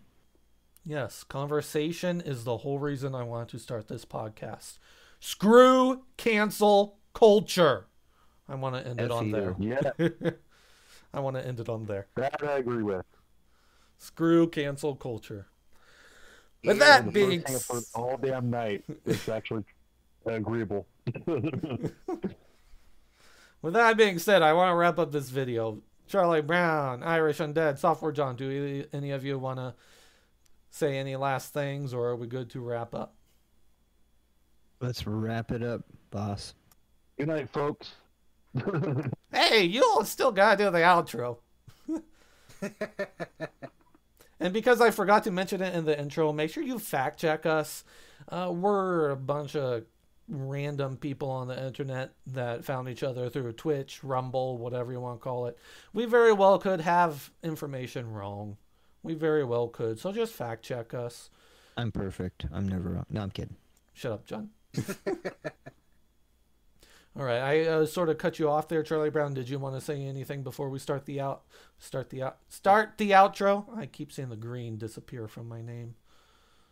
Uh, yeah, so I'm Charlie Brown six four two. I am a gamer over on Rumble. I post content on there. You can also find me on Gab, Truth Social, Guilded, and Locals. And if you want to check out any gaming episode, like gaming episodes, currently I'm going through Pokemon Scarlet at the time of recording this, and a couple of other games. Uh, go ahead and check out my channel over on Rumble. And don't forget about the other podcast you're on. Oh yes, and I'm also sometimes on the horror movie podcast called Beware the Moon. It's run by my sister, and we talk about horror movies and stuff. I forgot what episode we did last, but I do know that at some point uh, we actually reviewed a haunted house that we went to, which was very fun. Excellent. Alrighty. Irish underscore undead. Your turn for an outro. What do you want to promote? Four nine eight six four five. I have nothing to promote, sir. Not even your Twitch channel? Not really. Alrighty I'm then. just one of those that just does it for the fun of it, and if people jo- join, uh, show up and decide to stick it out and or join, that's fine with me. I don't do it for anybody other than myself out of enjoyment. That's a Go good follow way. him anyway. Yep. But You that's can a good find way the, to the do it. links in the description. Yes. So, Alrighty, John. and uh, I am your co-host, Sophomore John. Um, you can find me on Twitch, YouTube, Rumble, uh, Twitter, Twitter, um, Guilded, uh, Sophomore John, S O P H M O R E J O H N. Um, I just wanted to uh, thank uh, Ventornado for an awesome and incredible year of doing really fun podcast, for being a great friend. Um, and I want to thank all of the guests that we had this year who were amazing and incredible. Uh, thank you so much for just a few moments of your time.